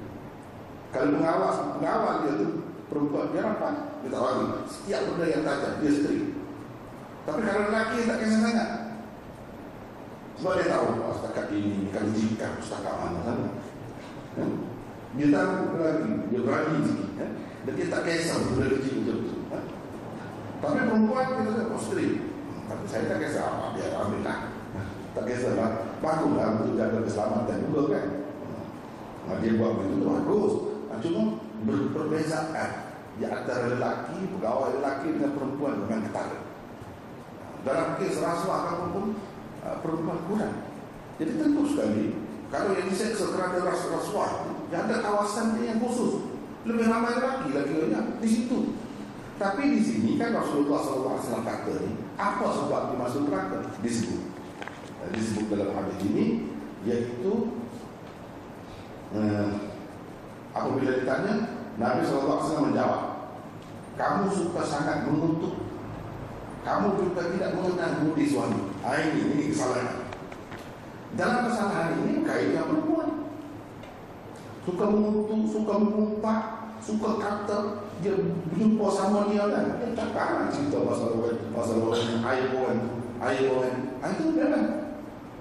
Dia tak terasa bahawa itu dosa besar yang menyebabkan masuk neraka mudah saja nak cakap Dia suka kan orang perempuan cakap kekurangan orang perempuan. Orang lelaki dia tidak suka perempuan itu. Kurang. Ha, kemudian dari segi tidak berterima kasih kepada suami, ini khusus dengan perempuan. Dia tak kira yang suami itu uh, apa ni dera isteri itu cinta lain. Ini ada segulungan perempuan yang macam ini. Ini khusus dengan perempuan. Tentulah hukumannya ada suatu kawasan yang ramai lah tentu sekali kerana kesalahan ini dilakukan oleh orang perempuan. Ramai yang perempuan ada di situ. Nabi SAW ditunjukkan bahagian itu. Bagi saya, saya nampak begitu. Sebab kalau ada dunia, seseorang itu orang luar lah, makhluk asing. Makhluk asing. Kalau orang dia tanya, sahabat-sahabat dia tanya, kalau mari dunia, kamu nampak macam mana? Dia sebut, saya nampak buah dunia, saya nampak buah rambutan, hmm, saya nampak ini yang buah. Sebab apa? Dia, dia nampak, dia mari itu Malaysia. Ha, betul, dia kata betul. Dia, dia kata, saya tengok dalam dunia nampak buah-buah macam ni banyak. Sebab buah yang ditunjukkan itu di Malaysia. Bukan negara lain. Kalau negara lain tak akan nampak buah dunia. Buah rambutan. Tapi salah tak kalau dia kata, saya tengok dunia ni nampak macam ni. Tidak salah, betul dan dunia. Tapi itu bukan semua sekali semua bahagian dunia macam tu. Kalau ditunjukkan dunia yang salji, dia nampak salji saja. Putih, air dulu. Betul juga.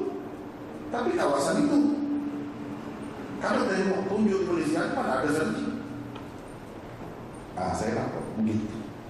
Yang ni pun begitu, yang lebih sesuai. Ditunjukkan kepada Rasulullah ini. Jadi Rasulullah dia cinta apa yang dia tunjukkan kepada dia Tidak salah betul yang dia cinta Dan ada faedahnya kepada perempuan Kalau nak menakut-nakutkan perempuan Kita cinta kesalahan lagi Untuk tak ada kena dengan mereka. Yang perlu disebut ialah yang ada dengan mereka lah Apa perlu kita sebut? Kes bunuh, dia tak ada melakukan pembunuhan pun. Kes ini, kes ini, sebutlah kes lelaki. Masuk neraka kepada perempuan. Untuk apa? Sekarang ini Rasulullah SAW nak bimbing, nak bentuk peribadi perempuan.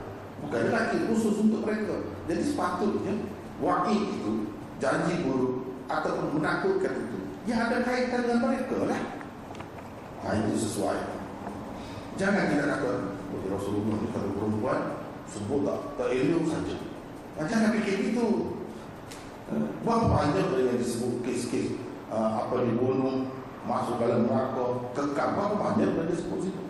Kes-kes yang dia sebut juga. Yang mana kebanyakan yang terlibatnya yang lelaki. Sudah sebut. Kali ini nak sebut tentang perempuan. Dia punya khusus di kawasan perempuan. Itu saja.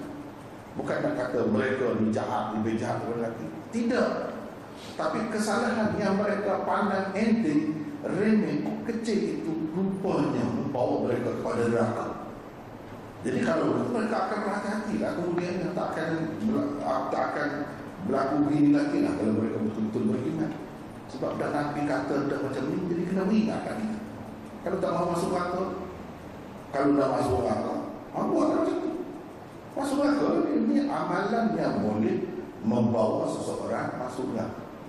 Kalau macam ni lelaki melakukannya bukan malah tak masuk kan masuk juga tetapi lelaki kurang dalam kes-kes macam ni hmm, dia tak ada masa nak cakap benda-benda macam tu hmm?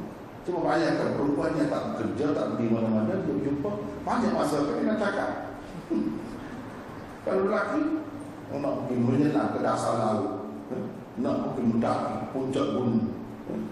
nak pergi buat kerja kerja di balik di mana pukul satu letih tidur mana tempat nak cakap pasal orang tu pasal orang tapi kalau dia melakukan kesalahan ini kena juga di kawasan itu ditunjukkan kepada Rasulullah paling ramai perempuan bukan bermakna tak ada lelaki ada tapi yang lebih ramai perempuan sebab kesalahan itu biasanya dilakukan oleh perempuan ini kita mesti kena faham dengan baik.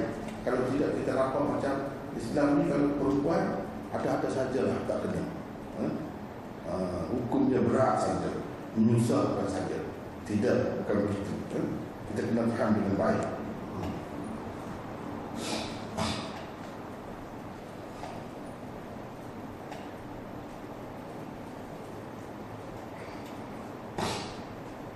Tidak pernah kulihat Tidak pernah kulihat Orang-orang yang kurang akalnya Dan kurang agamanya daripada kamu Tetapi lebih mampu menghilangkan akal lelaki yang bijaksana. Ah, Ini betul. Ya Rasulullah SAW kata ini Memang tepat Tidak pernah kulihat Orang-orang yang kurang akal dan kurang agamanya daripada kamu tapi lebih mampu menghilangkan akal lelaki yang bijaksana. Kalau kita tengok kejayaan seseorang lelaki, oh dia ada kaitan dengan perempuan di belakangnya. Kalau kita tengok lelaki yang melakukan jenayah, berapa banyak kerana perempuan di belakang juga. Kerana perempuan dia makan rasuah. Sebab isteri dia duduk nak perhiasan itu, perhiasan ini Nak barang kemas itu, barang kemas ini macam-macam eh? Fashion baru, fashion terkini Semuanya Yang lelaki itu oleh kerana dia mabuk dengan perempuan kan? Semua ikut Ada Itu yang Nabi SAW kata Bijak macam mana pun kalau dia sudah gila dengan seorang perempuan itu Walaupun perempuan itu biasa oh, Dia boleh eh, langgar logik dia. Ha, itu lelaki. Ha, itu yang Nabi SAW kata ni orang-orang lelaki ni gagah, kuat, hebat. Dia handal tokoh dalam beda apapun, dia boleh kalah kadang-kadang. Hmm? Rebah dengan perempuan. Ha, itu benda kenyataan ni. Kenyataan. Hmm. Dengan sebab itu macam-macam. Kalau orang nak menjatuhkan seseorang uh, Nak Apa ni buat kes lah isu menimbulkan isu dia dia guna perempuan saya boleh guna perempuan. Dan jadi aib dia rosak terus karier sampai akhir hayat. Kadang-kadang kerana perempuan sebab dia lemah lelaki yang kuat macam mana pun lemah dengan perempuan ada kalanya bukan semua ha, bukan semua bukan semua ada kalanya ada kalanya jangan pula perempuan di masa sedap hati ya. bila begitu dia buat ada suami dia tak bila ha? Dia boleh sama berpisah pun boleh.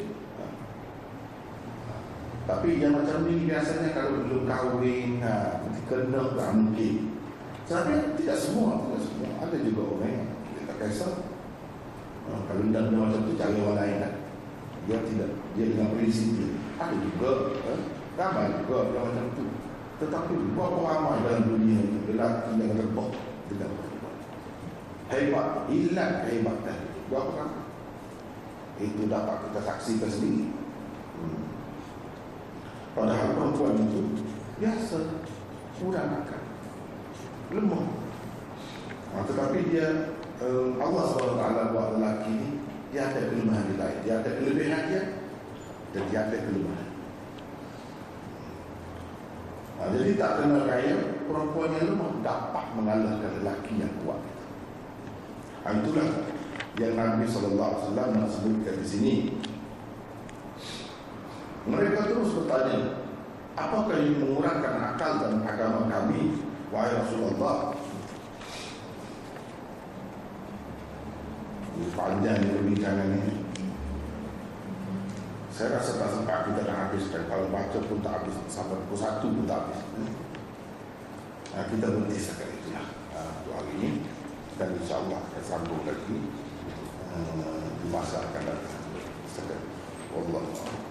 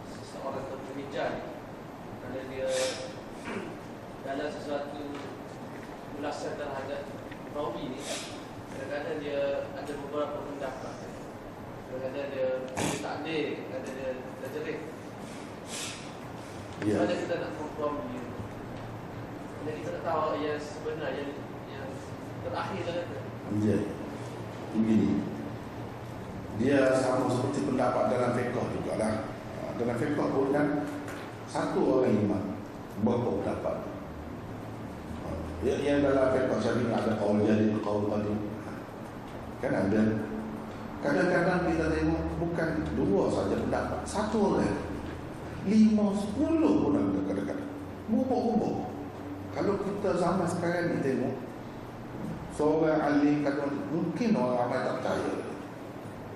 Sebab dia kata akan kata tak ada berdiri. Dia akan kata tak ada berdiri. Dia tahu dia. Tapi zaman ilmu kuat dulu, tidak gitu. Seorang yang hebat dalam ilmu tetap akan dihormati. Walaupun mendapat dia dulu. Kita tengok dalam dunia semasa ni pun. Ha? Berapa banyak kita tengok. Kalau kita orang biasa kita kata betul begitulah. Sebab kita ni lurus. Manusia yang lurus. Uh, ada baiknya, ada kalanya tidak baik lurus bendul. Cuba kita tengok ahli-ahli politik. Dulu dia parti ni, lepas tu parti ni, parti ni, parti ni. Kan? Orang cerdik ni. Dia ada maksud dia sendiri. Dia ada maksud dia sendiri. Dulu dia nampak parti ni dapat membawa ha, idea dia, dapat membawa menjayakan hajat dia, cita-cita dia. Lepas tu tak. Yang ni pula nampak. Dalam keadaan ini juga kan banyak berlaku dalam masyarakat ni. Dalam dunia politik, dalam dunia apa pun. Kalau sama-sama ahli politik, dia senyum. Pada kita, terutama setengah-setengah tu yang menganggap politik macam bukan. Ha? Macam dia anggap macam mutak. Bila pergi kepada parti lain, tidak lagi. Kan begitu. Tapi kepada ahli politik, dia senyum. Sama juga dengan ahli fiknik. Imam Ahmad saja kata-kata ada apa lima pendapat dia. Tapi orang tetap anggap dia itu iman. Dan orang tetap menghormati dia sebab setiap kali dia kata tu dia ada dalil dia. Cuma kemudian dia nilai semua dalil dia. Dia rasa yang ini lebih kuat. Dia buat. Bagi mereka macam pendapat-pendapat macam rumah. Macam rumah. Kalau kita seorang kaya, rumah. Kita tengok di lembah uh, uh, apa di gunung salji cantiknya rumah. Kalau aku buat sini satu rumah, dia buat. Di tepi pantai pun cantik juga rumah. Bangunannya, bentuknya, seni bedanya berbeza daripada di kaki gunung salji. Di bandar rumah dia ada juga. Di kampung ada juga berapa banyak rumah. Tetapi dia fikir, ah di sini sesuai macam ini. Dia boleh buat. Semuanya berguna, semuanya baik. Kalau kita tengok pendapat dia berbeza-beza. Di sini macam di sini macam berbeza jauh. Sama seperti rumah tu lah. Kalau di sini bertingkat-tingkat, kalau di sini rumahnya begini? Kalau sini rumahnya bumbunya mendatar begitu. Jadi macam itulah juga ha, dengan ahli-ahli fikir ataupun ahli-ahli fikir. Berkenaan dengan apa ni ahli rijal pun sama juga. Dia kata begini berdasarkan maklumat yang dia tahu, yang sampai kepada dia tentang orang itu begitu. Dia akan kata dia tak tahu selebihnya. Kemudian dia tahu katakanlah melalui saluran yang lain, sumber maklumat yang lain, dia tahu perawi ini bukan seperti yang dulu. Ha, sebab itu dia kata macam lain. Dia boleh buat. Takkanlah kita tahu semua tentang seseorang itu? Kalau dulu kita kata dia baik Sebab kita sangka baik Tak sangka baik. Berdasarkan seminggu dua kita bergaul dengan dia. Takkan tak boleh Nak kata apa Kalau orang tanya kita Boleh? Tapi kita kata lah Tetapi ada orang yang cerita kepada kita Yang lebih lama bergaul dengan dia yang Dan sudah menjadi mangsanya cinta pada kita. Dia seorang yang amanah. Hmm. dia ubah fikiran dia. Salah ke dia? Tak salah. Bahkan begitu sepatutnya jangan dia kekal dengan pendapat yang dahulu tetap baik itu sedangkan manusia ni dia boleh ubah soalnya satunya soal dia tidak tahu hakikat orang itu yang kedua Kalau memang betul macam tu, orang itu tak boleh berubah. Perawi. Dia boleh berubah kemudian. Dengan sebab itulah, dari segi logiknya, ada perbezaan pendapat seseorang tokoh hijab tentang seseorang perawi. Itulah asasnya. Jadi perubahan yang berlaku kepada dan kita tak tahu yang mana yang lebih sahih pendapatnya. Ha, itu kita tengok lah pula. Misalnya um, um, kemarin, kemarin hari Sabtu kan, saya mengajar di Kota Batu tentang Ibn Umar. Dia larang orang tidur sebelum bersembahyang isyak. Macam dia nak sumpah. Malu kalau orang tidur sebelum uh, bersemayam Isya. Sedangkan dalam riwayat yang lain, dia sendiri tidur. Dia sendiri pula tidur.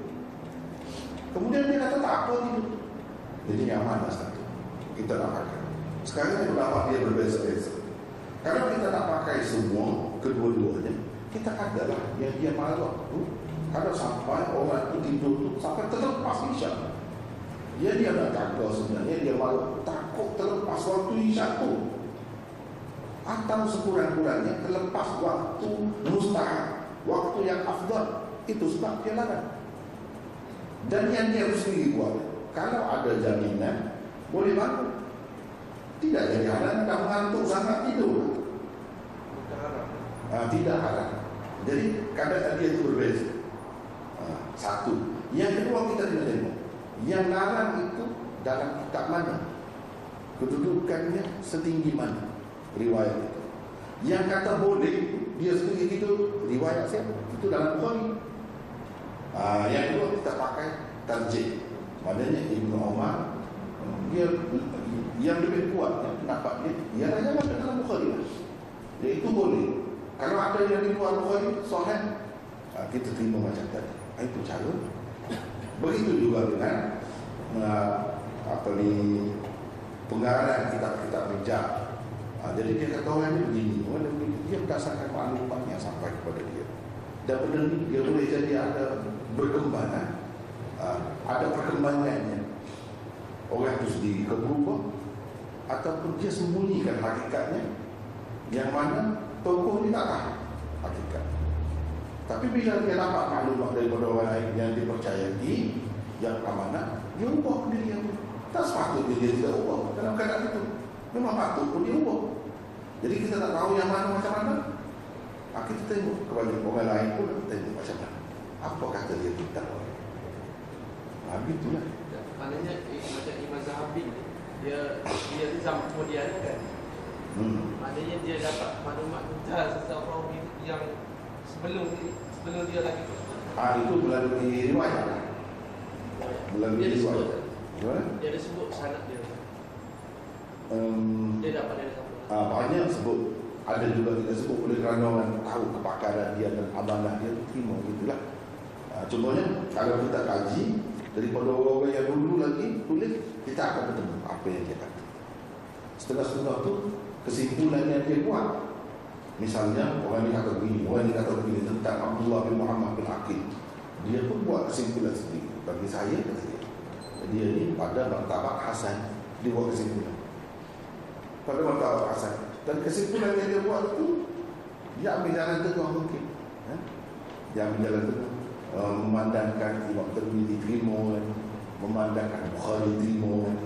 uh, Al-Humaydi uh, Imam Ahmad dan Al-Humaydi jadi dia letak di sini dia tidak letak tinggi ha, itu kesimpulan yang dia buat jadi yang dia sebut orang yang lain itu kalau nak tengok dia berbeza kitab-kitab ni kalau macam kerana kitab Al-Qaili Ibnu Adi ah, dia banyak dengan sanad biasa. Imam Zahabi pun begitu juga tapi tidak tidak semua.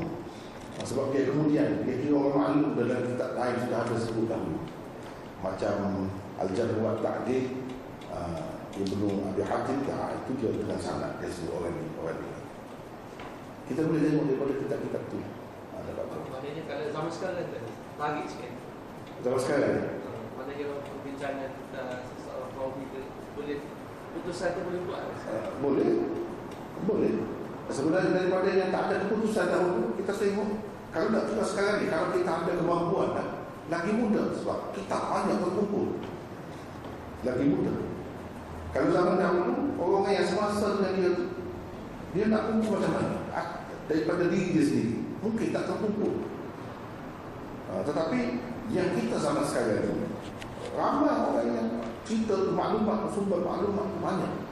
Uh, daripada kitab-kitab itu kita dapat buat kesimpulan sendiri tentang seseorang Quran. Tapi kita kena uh, ialah uh, ahli juga lah. Ahli juga. Dan dia ada bukti yang kokoh. Ada bukti yang kokoh. Tidak jadi masalah. Soal orang nak setuju tak setuju tak kira. Seperti ulama-ulama dalam fiqh kan. Dia beristihad. Orang yang ikut dia tak ikut dia tak kira. Dapat dia. Ha, dapat dia. Sebab sebab ada. Ada seorang ustaz dia kata, itu istihad.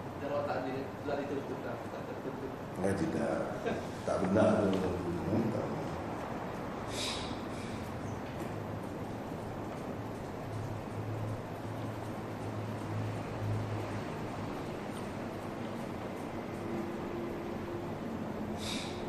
Ini sekiranya hari raya jatuh pada hari Jumaat Ada pendapat yang mengatakan tidak perlu Atau tidak wajib orang yang telah solat sunat ini Untuk solat Jumaat. Mohon pencerahan ulama. Memang ada khilaf dalam masalah ini. Itulah ada khilaf. Ada yang mengatakan ia tetap wajib Ada yang mengatakan ia tidak wajib. Pilihan. Sama ada kita dan semuanya Jumaat itu atau tidak? Itu memang ada itu. Sejauh itu kakak ini yang saya ingat dalil-dalil bisa Allah lain. Tapi memang ada.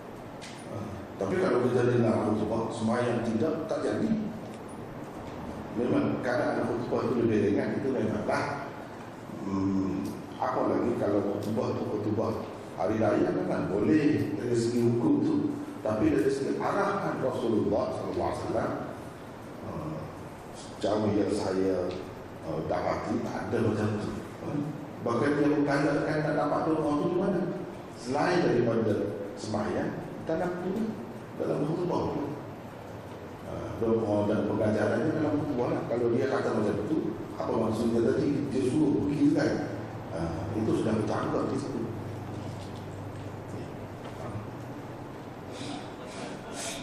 daripada hadis ni yang yang Rasulullah melihat kan wanita yang ramai dalam peraturan.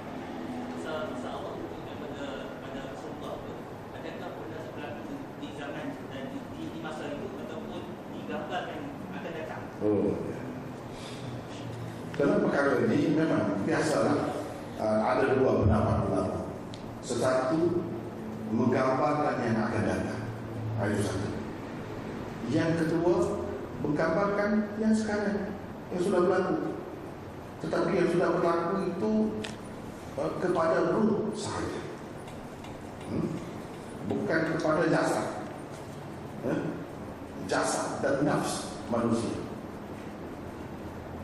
Ada berpendapat begitulah sebab berapa banyak dalam hadis kan kita tengok?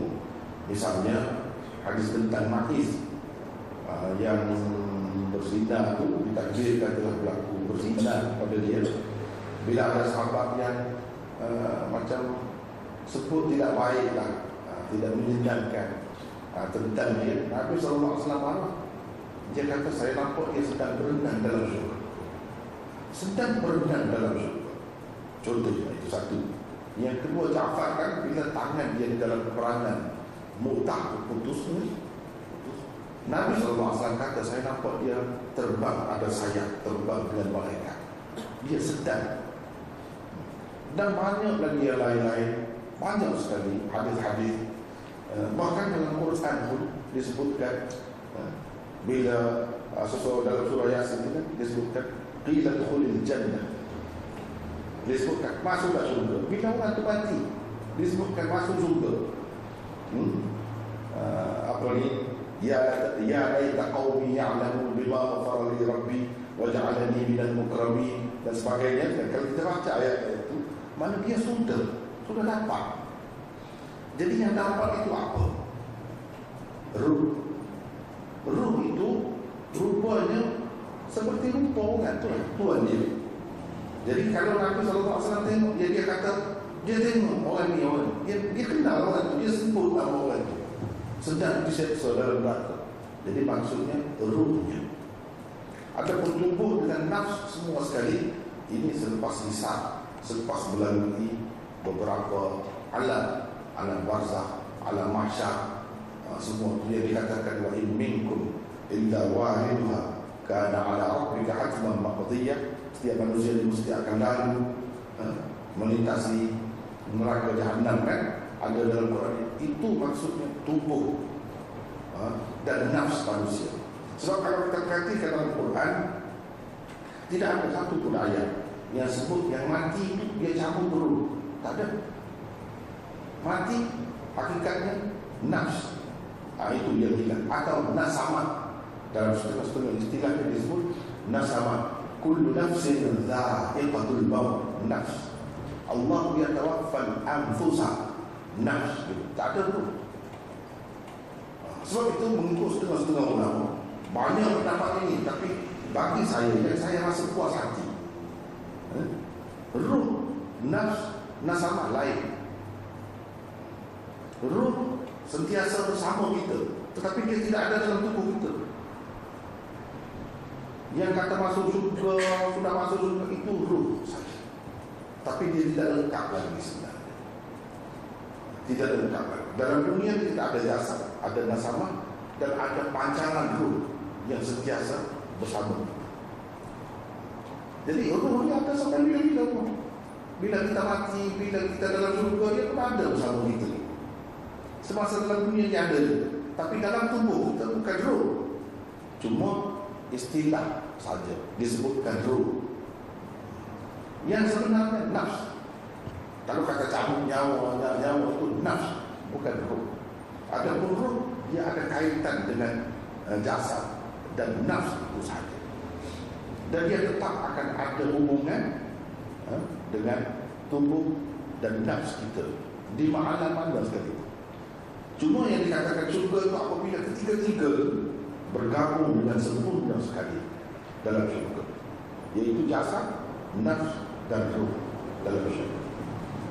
Ah, itu pendapatlah antara pendapat ulama.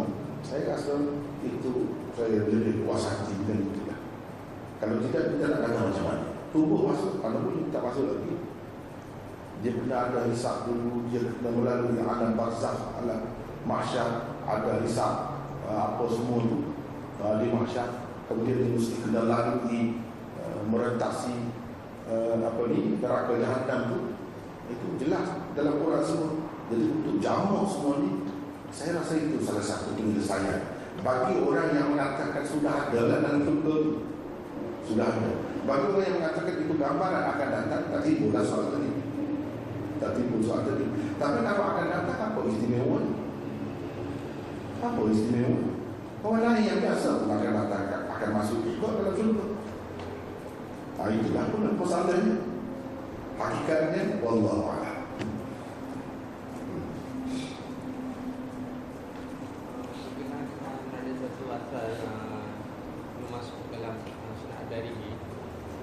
tentang yang beliau melarang uh, kumpulan uh, membaca zikir tu uh, apakah status dia Lepas tu jika dia sahih uh, Yang mana? Yang mana?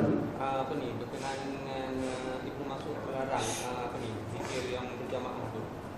Uh, status dia lepas tu larangan itu berkenaan dengan penggunaan batu atau secara berjemaah atau apa? Hmm.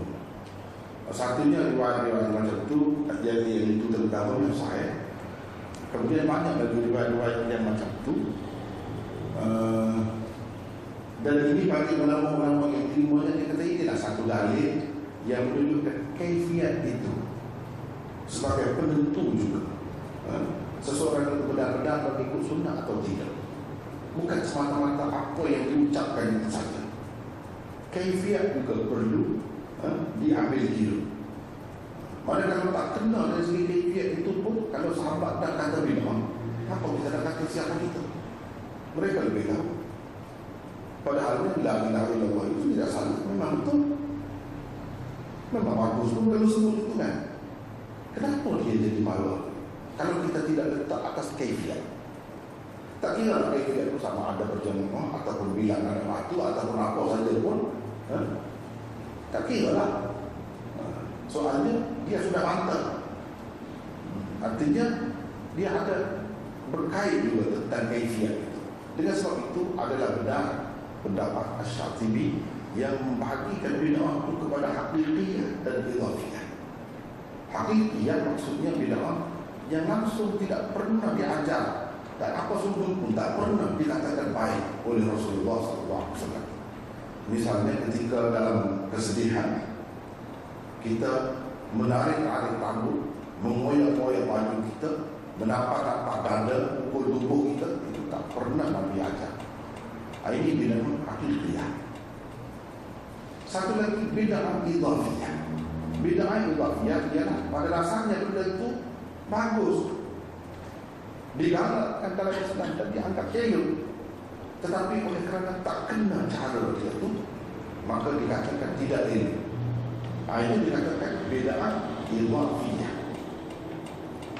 Bedaan bukan mutlak Benda itu asasnya ada Tetapi tak kena cara buat Dia jadi salah Jadi itu sebab berdasarkan dalil-dalil tadi lah ulama-ulama yang membahagikan bid'ah idhafiyah, bid'ah ahliyah bagi saya itu yang lebih tepat. Sebab apa? Ada dalil-dalil. Kalau nak tengok macam tadi kan ada La ilaha illallah itu bagus. Memang itu pun ajaran Islam. Ucapkan la ilaha illallah itu pun bagus juga. Tapi dengan kaifiat-kaifiat tertentu itulah yang dimarahi apa dia Abdullah bin Mas'ud. Sama juga misalnya kita kata yang kita di Malaysia misalnya mengamalkan kalau hari raya haji tiga hari takbir kan tiga hari kan tapi kalau hari raya puasa uh, malam saja sampai dekat uh, semayang uh, selepas itu tak ada dah. kita tengok dalam radio pun tak ada dalam TV pun tak ada semua tak ada kan uh, kalau kita kata apa salahnya kalau kita teruskan ini keluarga beramai yang bulan bersuntik. Berapa ramai kalau apa salahnya? Tak boleh Tak boleh salah. Tapi kenapa tak? Sekarang ini kenapa kita tak? Ha, secara senyap-senyap sebenarnya ha, semua terima hakikatnya beda akibafiyah cuma dia, dia tak tahu pembahagian itu istilah ha, masyarakat kita pun tak terima itu kenapa? Apa hakikatnya? Tak boleh tak kata. Allah Akbar, takbir, tak bagus. Ha.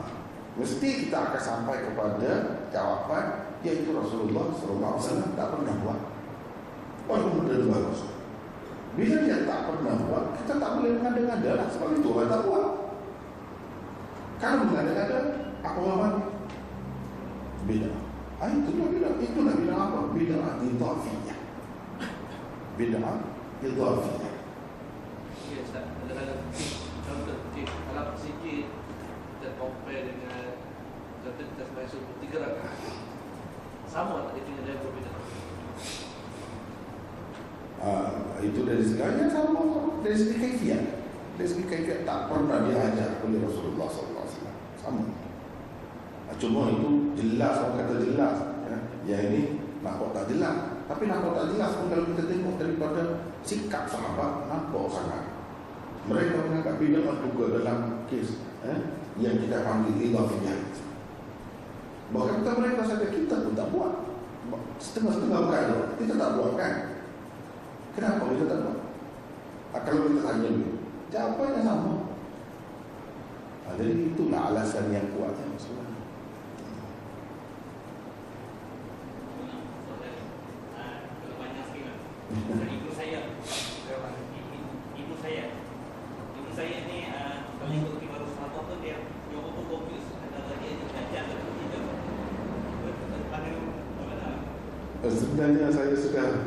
ada rakaman eh?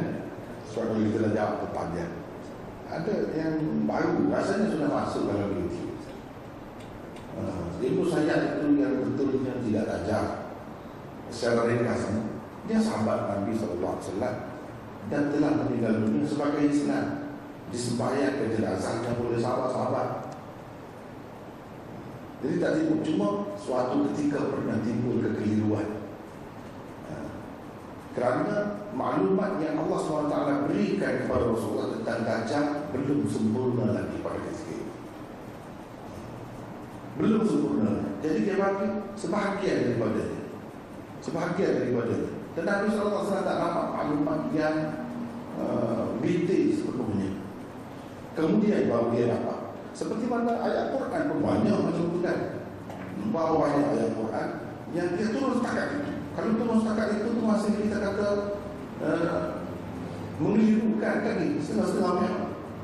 Misalnya waktu dua syarabu hatta yatabayyana lakum khaytul abyad min al-khaytil aswad min al-fajr. Kalau kita baca kitab-kitab tafsir, dia kata di peringkat awalnya setakat itu ya min al-fajr itu tak turun lagi. Turunnya kemudian. Sebab itulah Adi bin Hatim sampai mengambil benang putih dan hitam dia letak bawah batangnya sebab bilang fajr itu tak turun lagi. Ha, kemudian baru tu? Jadi kalau kita tengok Quran pun ada macam itu hadis lagi lah ada. Jadi kekeliruan tentang Nabi Musayyad ini ketika maklumat tentang Dajjal itu Rasulullah SAW tak dapat, tak dapat dengan sepenuhnya lagi. Hanya sebahagian daripada ciri-ciri sifat-sifatnya disebutkan. Kebetulan ada pada Nabi Musayyad dari segi dia dia keturunan Yahudi. Dari segi mata dia buta sebelah. Uh, dari segi dia dia mengelirukan orang. Di peringkat awalnya memang dia ni tidak Islam Yahudi. Tapi lepas itu dia masuk Islam. Uh, dengan itu walaupun ada pada sampai setelah dia mati ada lagi yang menerima keanggap itu itu salah satu kekeliruan waham dia. Lah. itu bukan pendapat kebanyakan sahabat. Sahabat-sahabat yang besar tidak Cuma di suatu ketika dia keliru Dan kata Dajjal Bukannya maksud Dajjal Akbar. Salah seorang Dajjal. Dia pernah.